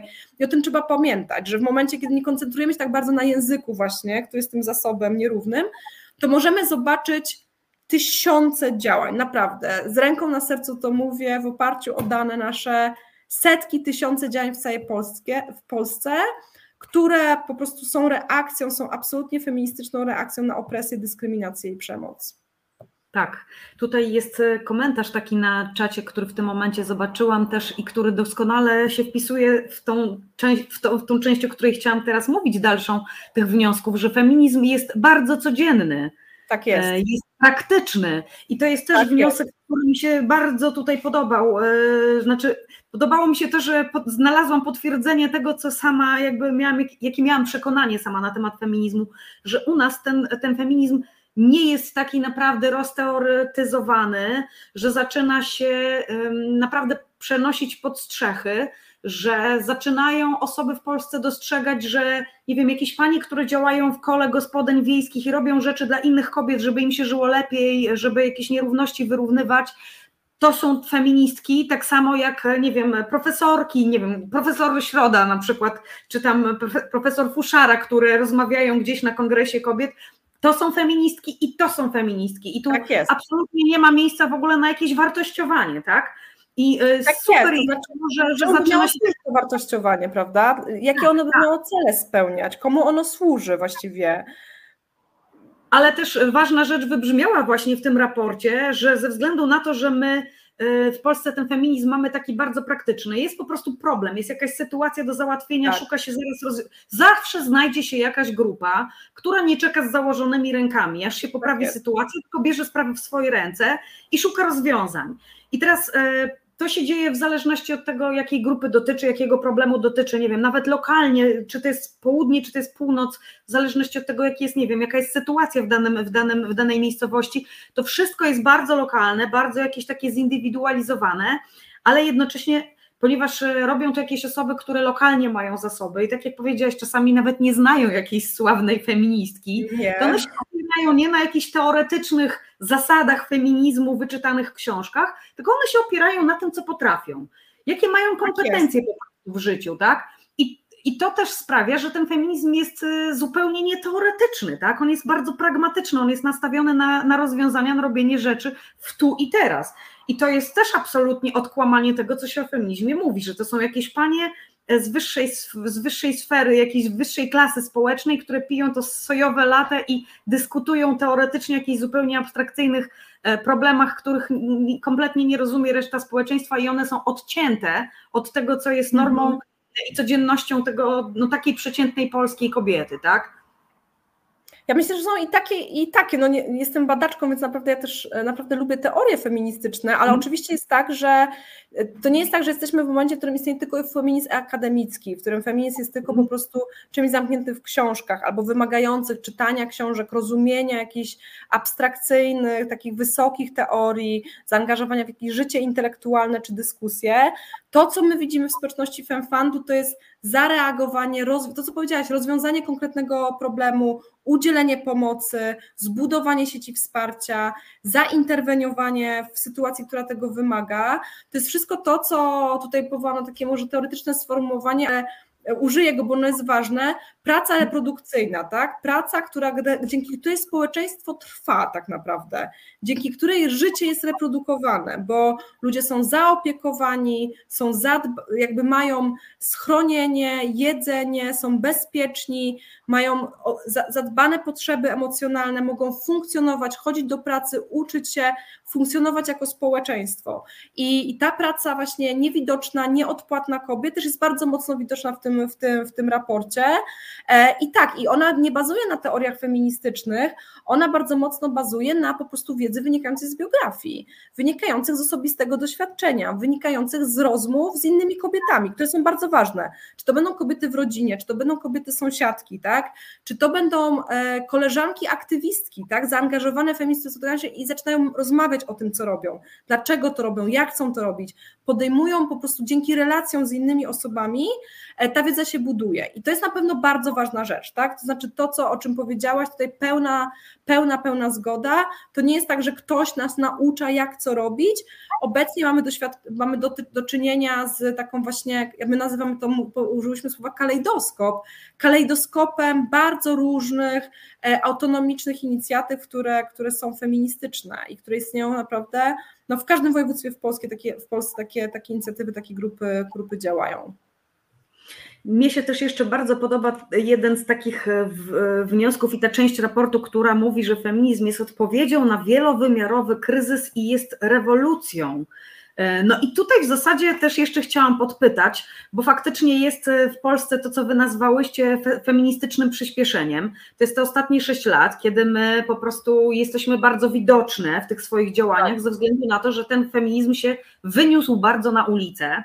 Tak. Więc jednocześnie jest, ta, jest, jest to przyspieszenie takie, i też e, świadomość szybko na temat feminizmu rośnie, bo im więcej nas w tej przestrzeni publicznej, E, I nie chodzi tutaj o sale akademickie, wykładowe jakieś, czy kluby, kawiarnie dostępne dla jakichś, no, dla jakichś wybrańców uprzywilejowanych w dużych miastach, tylko no właśnie jak widać nas na ulicy, w każdym małym mieście, w każdej wsi, bo przecież chociażby przy tych naszych protestach strajkowych, no były takie wioski, gdzie jedna pani stała z banerem, myśmy to nagłaśniały, pompowały, że we wszystkich naprawdę najmniejszych miejscowościach, że to nie były tylko te duże miasta, tylko ponad 600 miejscowości w całej Polsce, nawet naprawdę maluteńkich, malusienieńkich, że ciężko nam je było znaleźć na mapie.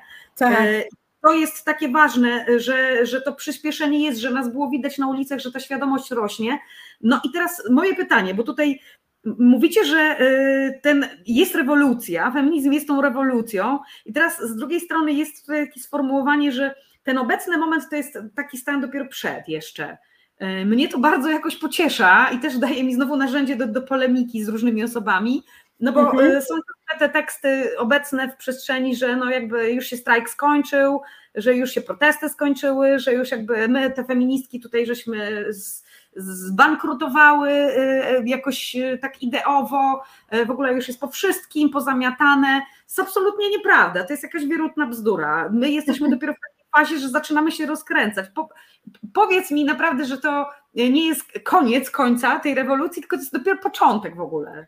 Absolutnie tak, to jest jakiś etap, to jest moment, w którym jesteśmy. Ja myślę, że ten moment rewolucyjny czy przedrewolucyjny, on wyszedł z naszych rozmów właśnie e, z, z aktywistkami, które mówiły raczej o takim po prostu nagromadzeniu kryzysów, kolejnych kryzysów, które następują na sobie, po sobie, przepraszam, czyli że mamy kryzys związany z e, właściwie z prawem antyaborcyjnym. E, mamy przemoc homofobiczną i transfobię po prostu instytucjonalną państwa, e, czyli mówię o krakowskim przedmieściu i o Stop Bzduro, mówię o marszu w Białymstoku i tak dalej. E, mamy po prostu pandemię COVID, tak, która przeniosła właściwie obsługę tego kryzysu całkowicie na barki kobiet, które nie tak. tylko były zaangażowane w ogarnianie jakichś codziennych spraw w domu, typu edukacja dzieci, w ogóle manewrowanie tym wszystkim, ale też stanowiły większość zaangażowanych w grupy takie samo pomocowe typu widzialna ręka. E, mamy wreszcie kryzys, znaczy właściwie sytuację bezprawia na granicy polsko-białoruskiej i wypychanie ludzi przez polską granicę całkowicie nielegalne, niezgodne z prawem e, międzynarodowym, z jakimiś standardami humanitarnymi. No i mamy też wojnę w Ukrainie, agresję Rosji na, w Ukrainie. I tak naprawdę ten moment przedrewolucyjny to był taki zarówno tutaj można optymistycznie i pesymistycznie, znaczy można widzieć to, powiedziałabym, takie dwie strony tego, bo z jednej strony to jest coś takiego, że już dalej się nie da, to znaczy jest jakiś pewien moment po prostu, kiedy gniew, frustracja, też obciążenie pracą i taki wniosek, że ten świat wymaga zmiany, wymaga głębokiego przeobrażenia, transformacji, rewolucji właśnie, że tego się nie da utrzymać, tak? Jeszcze też myślę o kryzysie klimatycznym. No generalnie tych wątków kryzysowych jest bardzo, bardzo dużo. Kapitalizm jako system, który generuje regularnie kryzysy ekonomiczne, wypychając ludzi w prekariat, w ubóstwo i tak dalej. Więc był taki, to był moment, w którym mówimy, to nadchodzi, my kumulujemy po prostu gniew, my generujemy, kumulujemy e, niezadowolenie, niezgodę na ten stan rzeczy, coraz więcej o tym wiemy, coraz więcej widzimy siebie nawzajem, coraz więcej jest połączeń między różnymi ruchami. Ta rewolucja narasta, ona po prostu idzie, no ale z drugiej strony był też coś, co jest pewnie ryzykowną pewną rzeczą, to znaczy to, że, e, że narasta też zmęczenie że to fizycznie obciąża osoby zaangażowane w aktywizm, tak. to fizycznie obciąża kobiety zaangażowane w pomoc humanitarną, w interwencję, nie tylko w ogarnianie swego domu, swoich dzieci, mężów, partnerów, partnerki i tak ale także w właśnie to interweniowanie na rzecz społeczeństwa, na rzecz innych, tak, w próbę ogarniania, jakby amortyzowania tych kolejnych, e, kolejnych kryzysów. A to, że to jest narastająca rzecz, że mi się wydaje, że po prostu błędem pewnym takim jakąś taką nieadekwatnością jest myślenie o tym, że feminizm to tylko strajki i jak nie ma strajku, który jest wyjątkową sytuacją, wyjątkowo wymagającą sytuacją, jest naprawdę jakimś takim stanem wyjątkowym, kiedy tak narasta po prostu frustracja i bunt, że wychodzimy na ulicę, że jest jakaś po prostu koncentrowanie się tylko na tym i niezauważanie tej codzienności. A my widzimy współzależność między tymi dwoma E, tak naprawdę odsłonami feminizmu. Często osoby, które są zaangażowane w lokalne strajki, były w czarne protesty, robią tą codzienną pracę, o której przed chwilą mówiłyśmy, tą niewidoczną, tą interwencyjną, tą na rzecz jakichś podstawowych e, praw. I tak naprawdę myślę, że e, my korzystamy w ruchach społecznych z osiągnięć poprzedniczek, tego, co zrobiłyśmy wcześniej, czego, co zrobiły inne osoby przed nami. A strajki kobiet, i myślę tutaj właśnie o strajkach, o czarnych protestach, o tych grupach dziewuchowych różnych, one uruchomiły niesamowite nie tylko jakby sieci i przestrzeń do rozmowy i dyskusji między kobietami i osobami nie tylko o aborcji, albo, ale bardzo szybko widzimy, że tam zaczęły być rozmowy o apostazji, o kościele tak. katolickim, o niezgodzie na pedofilię, e, o tym, jak sobie pomagać w ściągalności alimentów, jak załatwić, nie wiem, spiralę na NFZ, jak ma być dostęp regulowany do antykoncepcji awaryjnej. Osoby wymieniały doświadczenia o, nie wiem, o e, rodzicielstwie i byciu rodzicem osób transpłciowych. Zaczęły być połączenia właśnie z ruchem queerowym, z prawami po prostu lesbijek i osób niebinarnych i tak dalej. Czyli one wygenerowały nie tylko dyskusję i refleksję polityczną o aborcji, ale o całym spektrum spraw obywatelskich, które łączą osoby w ruchu feministycznym. I to nie umarło wraz z momentem, kiedy my z jednego, drugiego, dziesiątego protestu wróciłyśmy do domu, bo nasza praca nie, nie, nie, nie, nie, nie ma przerwy jakby, ona się nie skończyła, ona trwa nadal, a zatem trwa feminizm i takie przekonanie, że skoro nie ma nas na ulicach, to, to po prostu feminizmu nie ma, jest całkowicie błędne i myślę, że właśnie ten raport to dosyć dobrze pokazuje. No i ja bardzo się cieszę, że to wybrzmiało i że nie mówię to, tego ja, reprezentantka strajku, bo być może dla, dla, dla niektórych osób to by nie było wiarygodne, bo uznałyby, że no, bronię tutaj jakiejś swojej opcji po prostu. Natomiast jeżeli mówi to teraz badaczka, współautorka takiego no, naprawdę opracowanego merytorycznie naukowo raportu, no to może tutaj wszyscy teraz zrozumieją i skończą się te, skończą się te zarzuty o to, że się, że się feminizm skończył i, i strajk się skończył. E, no dobrze, e, jeszcze jedna rzecz taka na koniec, bo jakby e, też zasygnalizowałyście taką rzecz, która jest trudna, że trudny jest ten intersekcjonalizm i to jest coś, z czym mam wrażenie, my się w tej chwili tak najbardziej borykamy w ruchu i to jest coś, co najwięcej jakby generuje spięć, napięć, jakiejś takiej mhm. wewnętrznej walki, no są, takie, są takie osoby, które działają w ruchu, mają jakieś zasięgi, mają dosyć duże e, dużą rzeszę osób wspierających te poglądy, które na przykład twierdzą, że e, no, skoro feminizm, zajmujemy się kobietami, no to trzeba wykluczyć osoby e, na przykład LGBT-owe z tego, tak? Albo e, no, są, są naprawdę masa jest pomysłów, powiedzmy od tych najbardziej trywialnych typu skoncentrujmy się na prawach kobiet, a nie zajmujmy się w tym czasie prawami osób z niepełnosprawnościami. No, proste pytanie, no a co z kobietami, które mają niepełnosprawności, tak? No ale są takie prądy i, y, i to jakąś trakcję ma, te wszystkie takie, takie przekonania.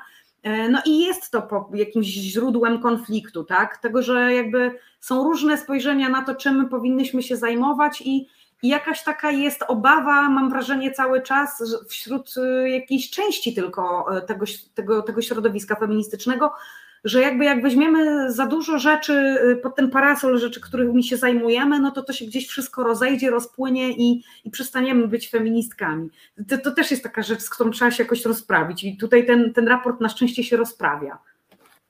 Tak, ja myślę, że mm, no, intersekcjonalność, taka solidarność wobec osób, e, wobec nas, tak nawzajem po prostu, bo to większość należy do tych mniejszości po prostu, że, że w takim sensie, że ona jest wymagająca, to na pewno. Ona jest wymagająca jako strategia polityczna, ona wymaga uczenia się, ona wymaga, y, ona wymaga słuchania, ona często wymaga wycofania się, pewnej pokory, e, rozmowy. No, generalnie jest to, nie jest to po prostu łatwa strategia działania.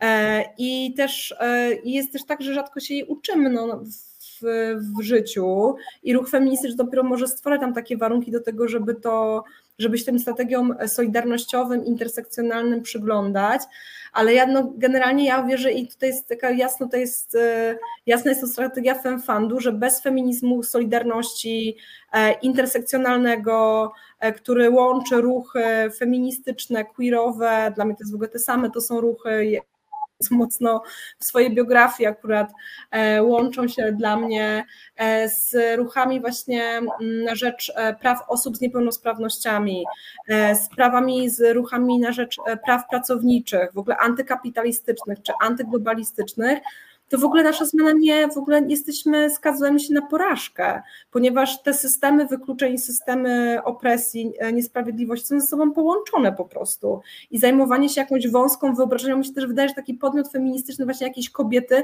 on tak naprawdę no, nie istnieje, trudno znaleźć osobę, która, no, to jest w ogóle jakaś też taka mało adekwatna po prostu myślę e, postawa.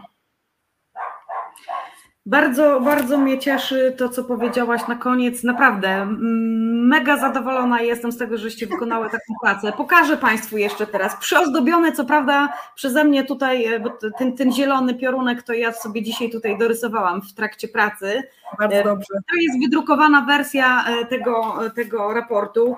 Rewelacyjna lektura. Powiem szczerze, że dziewczyny przestrajkowe już doczytują ten raport bo e, no, nie ukrywajmy, no było wzmożenie teraz, żeby doprowadzić tą legalną aborcję bez kompromisów do szczęśliwego finału w Sejmie.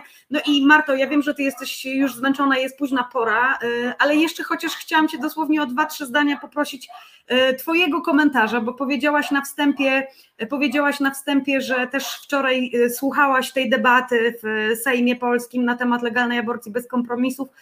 No dzisiaj już wiemy, że Sejm to w pierwszym czytaniu odrzucił, e, czyli zawraca nas w sumie do, do startu, jak w grze planszowej wróciłyśmy do startu i wiadomo, że ten projekt wróci w jakiejś odsłonie.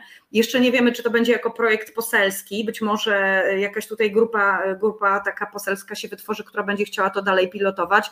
Wiadomo na pewno, że to nie jest koniec w takim sensie, że my się nie poddamy, bo jest jakby ta droga argentyńska wytyczona, E, jeżeli nawet będziemy musiały 15 lat e, tutaj i 9 prób dokonać w parlamencie, to wiadomo, że kiedyś ta aborcja w Polsce będzie legalna i będziemy zbierać podpisy, tak zrobimy wszystko naprawdę, całą tą pracę, mimo że jesteśmy wykończone, całą tą pracę wykonamy tyle razy, ile trzeba będzie, do skutku.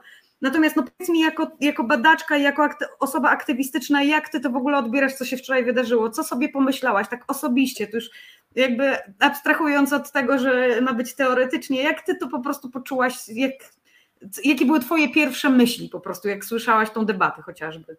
Mm, no ja uważam, że to było, to był bardzo ważny moment historyczny, historyczny. Uważam, że wielki sukces dziesiątek organizacji i grup feministycznych, Aborcji Bez Granic, Aborcyjnego Dream Teamu, Federy, Strajku Kobiet, wszystkich strajków kobiet, każdej kobiety, każdej osoby, która wzięła udział w strajkach kobiet, czarnych protestach, E, ja miałam takie poczucie, że to jest po prostu bardzo ważny moment, bardzo doniosły moment i mimo tego, że to głosowanie przebiegło w taki sposób, e, jakiego chyba się każdy trochę spodziewał, to uważam, że to był sukces. Sukces po prostu doprowadzenia tego, odbycia takiej rozmowy e, w, w, w polskim Sejmie. A z drugiej strony, więc po stronie feminizmu oczywiście ta walka trwa, E, ale miałam takie poczucie ogromnego takiego poruszenia, nie wiem, dumy, satysfakcji, takiego, że gratula, no naprawdę, że to jest po prostu wielki dzień, na który napracowałyśmy się e, i napracowaliśmy się wszyscy. Um, i, I to jest po prostu ważne, co się dzieje na naszych oczach, czemu możemy się przeglądać. No a z drugiej strony jednak, że e, reprezentacja polityczna, którą obecnie mamy w Sejmie, ona jest po prostu całkowicie nieadekwatna ona mhm. jest e, przestraszona, e, ona jest, nie rozpoznaje, e, że tak powiem, interesów politycznych własnych elektoratów, to jest zupełnie nieadekwatna reprezentacja polityczna tego, co się dzieje w polskim społeczeństwie. No i teraz jest oczywiście wielkie pytanie o to, co się wydarzy do przyszłego, do przyszłego roku, do kolejnych wyborów parlamentarnych, bo, bo te partie polityczne, które, które są no, z wyjątkiem lewicy bodajże, prawdopodobnie no to jest w ogóle nie mają żadnego kontaktu, moim zdaniem, mają bardzo słabą diagnozę polityczną, jeżeli chodzi o, o interesy swoich własnych potencjalnych wyborców i wyborczyń. E, tutaj bardzo duże rozczarowanie. No tak, w zasadzie, tak jak powiedziałaś, zgadzam się, było to do przewidzenia, że tak się skończy. Chociaż ja, jako osoba, która zawsze stara się tam widzieć e, jakiś pozytyw, był taki moment, kiedy już miałam nadzieję. No i jakimś sukcesem, jakimś sukcesem jest to, że jednak e, Platforma Obywatelska, tutaj koalicja, jakby w Sejmie. Oczywiście. Poczuła temat, poczuła tą presję, trochę żeśmy ich cisnęły, nie powiem, bo byli jakby stargetowani mocno e, w kampanii tej aborcja na tak. E, no, ale zawsze się znajdzie taki PSL, jakiś obrotowy, który prawdopodobnie tu już wyborczy interes ubił, bo, bo nagle się okazało, że jednak e, pisma 265 szabel w Sejmie, jak przyszło co do czego. E, no ale ważne że, ważne, że się nie poddajemy i naprawdę mm, ja bym to chciała powiedzieć jeszcze zanim zrobimy przerwę, pożegnamy się z Martą i zanim zaproszę następną gościnę, naprawdę proszę Państwa, my się nie poddamy, my weźmiemy tylko przerwę na głębszy oddech, na odpoczynek, bo to był y, maraton y, i szykujemy się na dalsze, na dalsze etapy, bo naprawdę, no ile razy trzeba będzie, tyle będziemy to robić.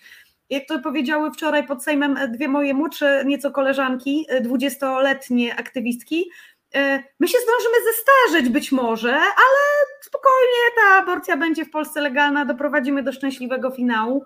E, o, tych, o tym historycznym momencie myślę będzie się kiedyś wspominać, bo e, zarówno e, ta, ten, to przedstawienie, ten speech pierwszy Marty Lempart naszej strajkowej, jak i potem naprawdę fenomenalne mnie, dopro, mnie doprowadziło do łez mhm. wystąpienie Natalii Broniarczyk z ADT, tak, której jestem po prostu wielką, wielką fanką, prywatnie też E, no, mam nadzieję, że nie wymarzą nas z podręczników, a jak będzie trzeba, to my napiszemy nowe. Skoro umiemy w raporty, to, to też i w podręczniki historii, e, herstory będziemy za chwileczkę naprawdę całkiem niezłe. E, zmusza nas to państwo do tego, żebyśmy wszystkie po prostu kompetencje rozwijały w tempie wręcz, ekspresowym. No cóż, dziękuję Ci bardzo. I Marta, ja polecam wszystkim, polecam wszystkim ten raport. Dzięki Ci za ten czas. Wiem, że wyczerpana fizycznie Myślę, że też tutaj naprawdę nasi widzowie Wicki są usatysfakcjonowane absolutnie, że miały okazję tutaj osoby poznać Ciebie jako też osobę przy okazji. Zajrzyjcie do tego raportu koniecznie, a my już robimy przerwę i po przerwie będzie y, jedna z naszych tutaj strajkowych liderek, ikona absolutnie też feminizmu w Polsce, prawniczka, pani Danuta Wawrowska i świeża relacja z Sejmu, z wewnątrz, co tam się wczoraj działo. Myślę, że Państwo są ciekawi tych zakulisowych różnych e, smaczków. E, zaraz e, tutaj z Danusią Państwu relacje zdamy. Dzięki i robimy chwileczkę przerwy. Dzięki Marta raz jeszcze. Dzięki, do zobaczenia. Nieco jaśniej. Aż dziw bierze, że nie mamy nadmiernych kilogramów kory mózgowej od informacji. Bombardują nas sprzeczności. Wszyscy gubimy się w pojęciach, których czasem nie rozumieją specjaliści. Trzeba zwolnić i rzucić więcej światła, aby dotrzeć do istoty interesujących nas problemów. Co piątek o 19 w Resecie Obywatelskim czeka na Was Kornel Wawrzyniak. Dobry wieczór Państwu po raz trzeci. Witam Państwa serdecznie w trzeciej części programu To jest wojna i już y, szybciuteńko, żeby wykorzystać maksymalnie czas antenowy, y, wprowadzamy z naszej wirtualnej poczekalni gościnie, na którą Państwo czekają. Danuta Wawrowska z nami. Dobry wieczór Danusiu. Dobry wieczór, dobry wieczór. Cieszę się, że udało mi się połączyć. Ja jestem naprawdę mega wdzięczna. Bardzo Ci dziękuję w imieniu swoim, ale także naszych widzek, widzów, słuchaczek, słuchaczy, że z dzisiaj jeszcze o tak późnej porze, po tym dwudniowym maratonie w Sejmie zgodziłaś się z nami być i opowiedzieć o tych swoich wrażeniach. I no już y, w zasadzie tylko chciałam naprawdę Państwu jeszcze dwa słowa o samej Danusi, o danie naszej. Z dumą mówię o tym, że to jest nasza dana strajkowa, prawniczka, legislatorka, ikona feminizmu w Polsce, proszę Państwa, naprawdę. E, osoba, bez której to miejsce, w którym my w tej chwili jesteśmy, jeśli chodzi o ten feminizm, to, to wszystko, o czym mówiłyśmy wcześniej z Martą Rawuszko, to by się nie odbyło, gdyby nie, nie, nie Danusia. I Danusia, powiedz na świeżo, bo tutaj Państwo w komentarzach naprawdę cały program rozmawiają o tym, co się wydarzyło w Sejmie. Jakie są Twoje wrażenia po tych dwóch dniach? Co tam się od Janie Pawliło? U nas można mówić nieparlamentarnie, więc ja się tutaj wcale nie boję tego słowa. Co tam się po prostu odwaliło? Słuchajcie, e, to było niesamowite przeżycie dla mnie. Ja to oceniam e, nie tylko jako ja, Danuta Wawrowska, jedna z nas, czyli e, strajkowych dziewczyn, tylko również ja, jako Danuta Wawrowska, adwokatka, która od wielu lat, tak jak wspomniałaś, walczy o prawa, nasze prawa konstytucyjne, o praworządność i prawa obywatelskie. I, I, wczoraj, e, siedząc e, najpierw w samotności przez półtorej godziny na tej galerii, e, przeżywałam nieprawdopodobną traumę, dlatego że nie wiedziałam, czy moje strajkowe koleżanki wejdą na tę galerię, czy nie wejdą. Y, ja natomiast y, weszłam, ponieważ jestem asystentką posłanki i miałam innego rodzaju przepostkę i mogłam teoretycznie sobie wejść sama, bo normalnie wchodzę tam na galerię bez żadnego problemu. Natomiast tego dnia e, był to reżim gorszy e, niż w areszcie śledczym. E, bywam jako adwokatka również i w takich miejscach i powiem Wam, że moje odczucia były no, ja byłam przerażona tym, co się tam działo. Potraktowano mnie, zanim wy weszłyście e, i zanim ja się dowiedziałam, co się z wami dzieje, na tej galerii gorzej e, niż e, osobę tymczasowo aresztowaną. Pilnowało mnie, uwaga, na galerii. Ja byłam sama. Pilnowało mnie pięciu strażników. Pięciu. E, odzywali się do mnie w sposób lekceważący. Na każde moje pytanie zbywali takim e, lekceważącym tonem, na przykład y, y, y, ja nic nie muszę, ja nie muszę pani odpowiadać. Dlaczego? Chyba pani to rozumie, albo bo mi się tak podoba, bo się spytałam, dlaczego ja nie mogę wstać, dlaczego ja nie mogę przesiąść się do miejsca, w którym chcę, przecież na tej galerii nikogo nie ma. No bo nie. I to były pytania. Słuchajcie, ja powiedziałam, że e, a czy pan wie, kto panu płaci, kto pana zatrudnia? E, bo ja sobie tak z nimi dyskutowałam, już później stwierdziłam, że no nie mam innej możliwości, e, żeby siebie też wyciszyć w oczekiwaniu na to, co będzie, a właściwie nikt z nas nie wiedział, co będzie, bo nie wiedziały, my nie wiedzieliśmy, ja nie wiedziałam, czy w ogóle Marta wejdzie do Sejmu, czy wy tak. wejdziecie również.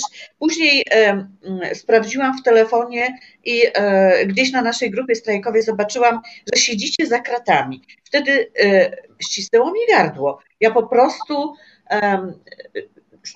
poczułam, że potraktowano was bardzo przedmiotowo, a nie podmiotowo.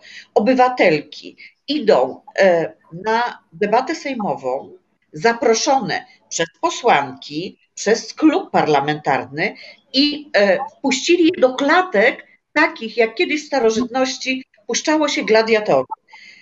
Tak. E, dla mnie od razu w głowie artykuł 30, 31, 32 i 33 Konstytucji.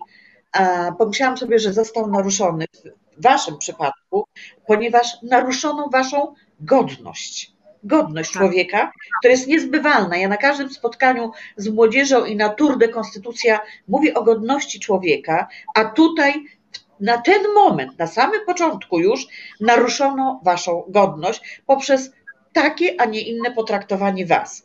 Moją godność też naruszono. Ja się czułam zaszczuta. Jedna osoba pilnowana przez pięciu funkcjonariuszy Straży Sejmowej. Słuchajcie, to było dla mnie traumatyczne przeżycie, naprawdę.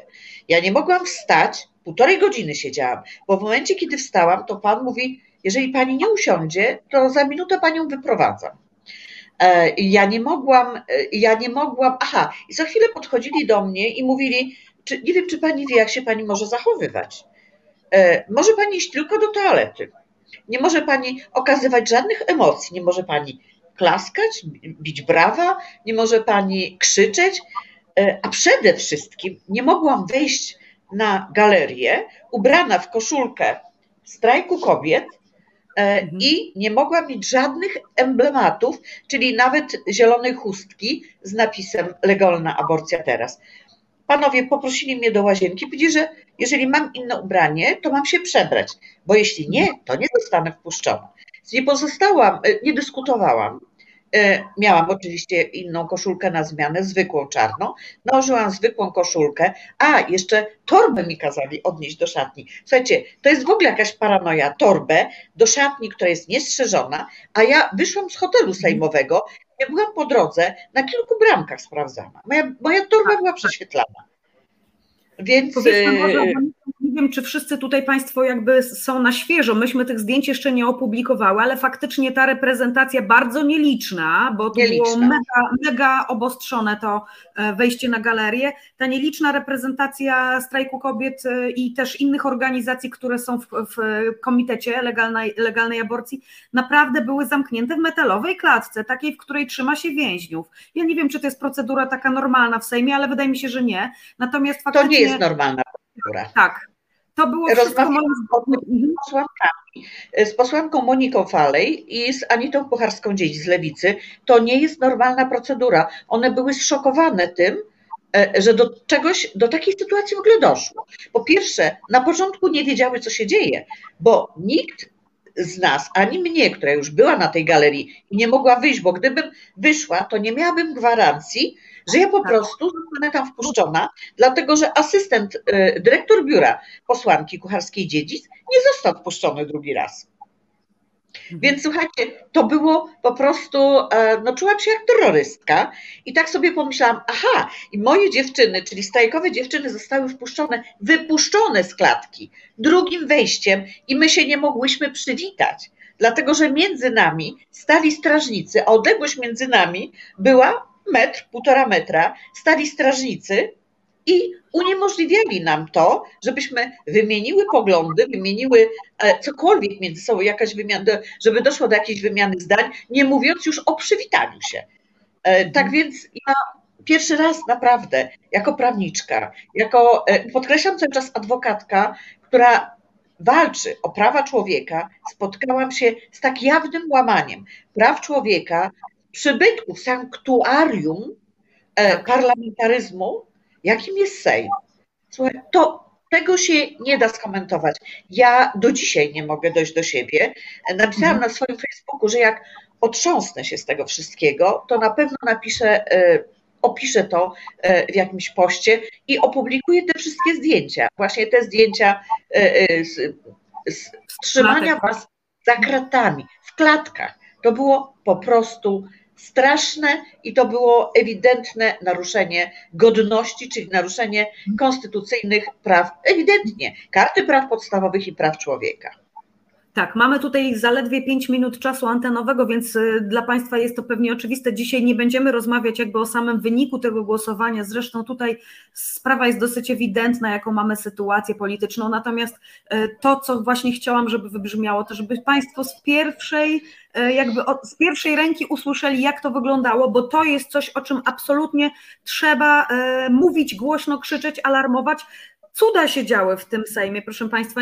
Na pewno Państwo śledzili, e, jak w ogóle było z tym wpuszczaniem. Faktycznie to, co tutaj Danusia powiedziała, był taki moment, że przewodni, przewodnicząca komitetu, osoba, która miała zareprezentować w Sejmie cały komitet i przedstawić projekt, był taki moment, że my nie byłyśmy pewne, czy w ogóle wejdzie. E, był problem z tym, żeby weszła jako druga reprezentantka komitetu, która miała odpowiadać na pytania posłanek i posłów. E, Natalia Broniarczyk też było powiedziane, że dobrze, to panią Martę wpuścimy, ale pani Natalii już nie. No i takie handryczenie się i naprawdę już przepychanki pod wejściem, bo przecież robiono wszystko, żeby nas po prostu do tego Sejmu nie wpuścić. To były takie celowe, perfidne działania, żeby nas było w tym Sejmie jak najmniej żeby zrobić takie wrażenie też na opinii publicznej, że ta legalna aborcja to jest taka sprawa, którą tylko garstka jakaś osób w Polsce żyje, jakaś garstka nawiedzonych feministek po prostu, która tam pod tym Sejmem była. E, no wszystko, żeby też nas upokorzyć, bo to było upokarzające dla koleżanek.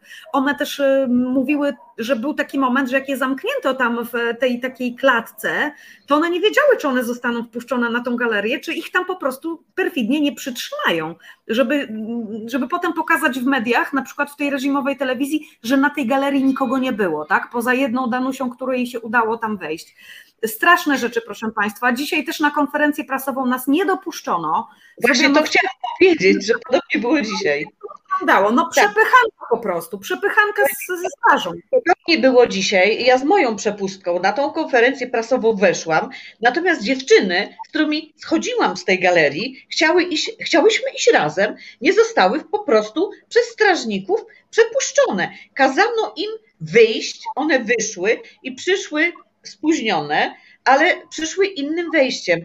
To jest e, naruszenie naszych praw jako e, nie tylko jako praw kobiet i osób, które e, stały za i wspierały i były w komitecie tego, tej inicjatywy obywatelskiej, tego projektu, który z, z dużą ilością, jak Państwo wiecie, już nie będę powtarzać, podpisów i poparcia w ogóle społecznego został złożony, ale naruszenie praw każdej z nas i każdego, każdej i każdego z nas. E, były takie momenty, że ja naprawdę jestem silną osobowością, że mnie chcia, e, wczoraj chciało się płakać. Dzisiaj gryzłam wargi z bezsilności, jak moje strajkowe koleżanki zostały odepchnięte i one prosiły, naprawdę w sposób bardzo grzeczny, prosiły, żeby ich przepuścić, bo bały się, że nie zdążą. Nie, panowie stali jak takie słupy za przeproszeniem. E, e, ja to miałam wrażenie, e, jakby oni byli pod wpływem środków narkotycznych. Przepraszam, że tak mówię, bo to jest jakby może oskarżenie, natomiast nie może. To, to brzmi jak oskarżenie. Oni natomiast tak się zachowywali. Zero emocji, zero empatii, zero rozmów, zero rozmowy, zero dyskusji. Nie, koniec, proszę wyjść, e, proszę nie dyskutować, bo wyprowadzimy siłą. I taki był przekaz. Ja się bałam. Ja się zaczęłam bać wczoraj. Po raz pierwszy. Ja nigdy w życiu się nie bałam. Ja się wczoraj po raz pierwszy bałam. Bałam się o siebie, że bałam się, że jak będę zmuszona na przykład iść do toalety, czy oni mnie wpuszczą, a ja byłam już jedyna. Bałam się o moje koleżanki, czy one w ogóle wejdą. I e, byłam a ten strach zaczął się już właściwie w momencie, kiedy debata wyznaczona na godzinę 18 była przekładana kilkakrotnie. Ja, proszę sobie wyobrazić, dostałam że, informację, że debata będzie około 22, a w międzyczasie, więc sobie spokojnie jadłam kolację, Mm, bo przyjechałam po naprawdę trudnej podróży, a w międzyczasie dostałam informację, że natychmiast, proszę do Sejmu, biegniemy do Sejmu, że o 20 ma być debata. Więc ja z pokoju hotelowego wybiegłam i spotkałam się z dyrektorem biura mojej, e, mojej posłanki i wbiegliśmy do Sejmu, wbiegliśmy dosłownie do Sejmu, e, zatrzymani przed galerią, więc ta rewizja osobista i tak dalej. E, moja torba poszła do, do, do, do do klubu poselskiego, przecież nie mogłam jej do szafki zanieść, z dokumentami, z kluczami, z kartami, ze wszystkim, gdzie jest napis, i to od razu mówię jako prawniczka za rzeczy pozostawione w szatni nie odpowiadamy, więc to jest jakaś aberracja, e, a tak jak wspomniałam, kilkakrotnie byłam sprawdzana, po to, żeby usłyszeć, że no nie, jednak pan przewodniczący, marszałek Sejmu, wicemarszałek Sejmu e, ogłosił przerwę. Tak? W międzyczasie się coś takiego zadziało, co spowodowano, spowodowało, że ogłoszono przerwę do godziny 21.30.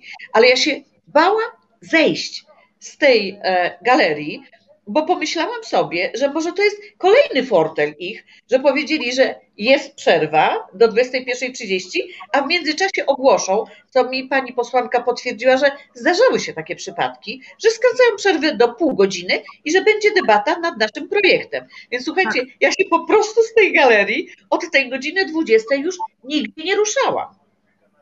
Bałam się, po prostu tak. bałam się. To jest, to jest to, to jest tak żenujące zachowanie rządzących. Nie wspomnę już o tych wszystkich zasiekach y, do Sejmu, y, o tych płotach, y, o tych strażnikach wyposażonych w broń, której wcześniej nie mieli. Pamiętam, ja do tego Sejmu przychodziłam od zawsze tak naprawdę.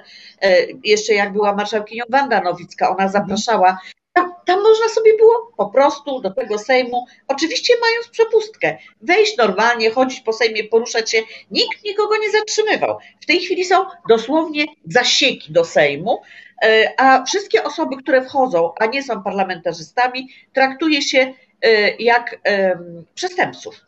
Bo Tak, w taki sposób, jak przestępców, bo moi aresztanci, podejrzani w zakładach karnych, w aresztach śledczych, mają więcej praw i te prawa są konsekwentnie im gwarantowane, egzekwowane, mogą złożyć skargi i tak dalej, i tak aniżeli wszystkie inne osoby, które na zaproszenie parlamentarzystów z opcji niestety nierządzącej po prostu do tego, e, do tego obiektu wchodzą.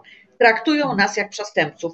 Taki mają do nas stosunek i taka była relacja i wczoraj, i dzisiaj. Mi było strasznie przykro, naprawdę. Bardzo było mi przykro. Natomiast jedną budującą rzecz na koniec. Siedział w trakcie głosowania dzisiaj y, nad naszą ustawą, przyszła młodzież. Przedstawili, że to jakaś młodzież ze szkoły, ale oni wypowiadali się fantastycznie. Oni czekali na głosowanie naszego projektu. Ja się odwróciłam i się pytam, słuchajcie, siedziała w trzecim rzędzie, oni usiedli w czwartym. A z jakiej szkoły wy jesteście? My jesteśmy z Katowic, Uniwersytetu, z politologii. I E, w momencie i, i, trzymamy kciuki za ten projekt i w ogóle wypowiedzieli się e, w takim samym tonie jak my o tym, co się tutaj dzieje, widocznie ich podobnie potraktowano. Ja wiem, dzisiaj to już jest luz, wczoraj było gorzej, tak?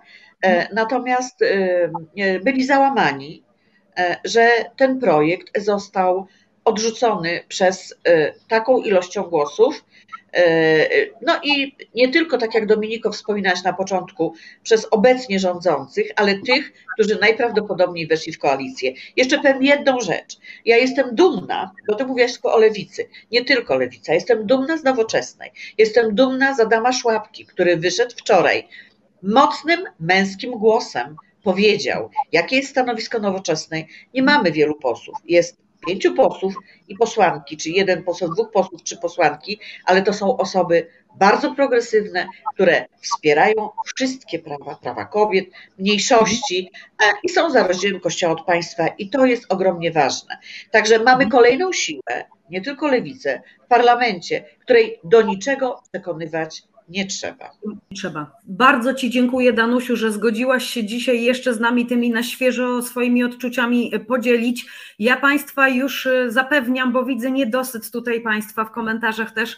E, zaprosimy Danusię niedługo bardzo, bo będziemy na pewno dyskutować o tym, co dalej z tym projektem. Czy ten projekt wróci, czy będziemy pisać nowo od podstaw. Państwo cały dzień nas o to pytają, więc e, będę się starała, Danusię, jak najszybciej do Państwa na cały program zaprosić, tak żebyśmy mogli o tym projekcie legislacyjnym też, legislacyjnym też od tej, od tej strony porozmawiać, a na dzisiaj a ja przepraszam, chaotyczną wypowiedź, ale proszę mi wierzyć, ja naprawdę jeszcze jestem w emocjach i podziwiam Dominikę, że dzisiaj tak sprawnie prowadzisz, pomimo tych emocji, które były naszym udziałem i w dniu wczorajszym, i w dniu dzisiejszym. Dla mnie to było absolutnie nienormalne, stąd jestem pełna emocji i być może y, moje wypowiedzi były chaotyczne, dlatego że ja absolutnie przeżywam to do tej pory.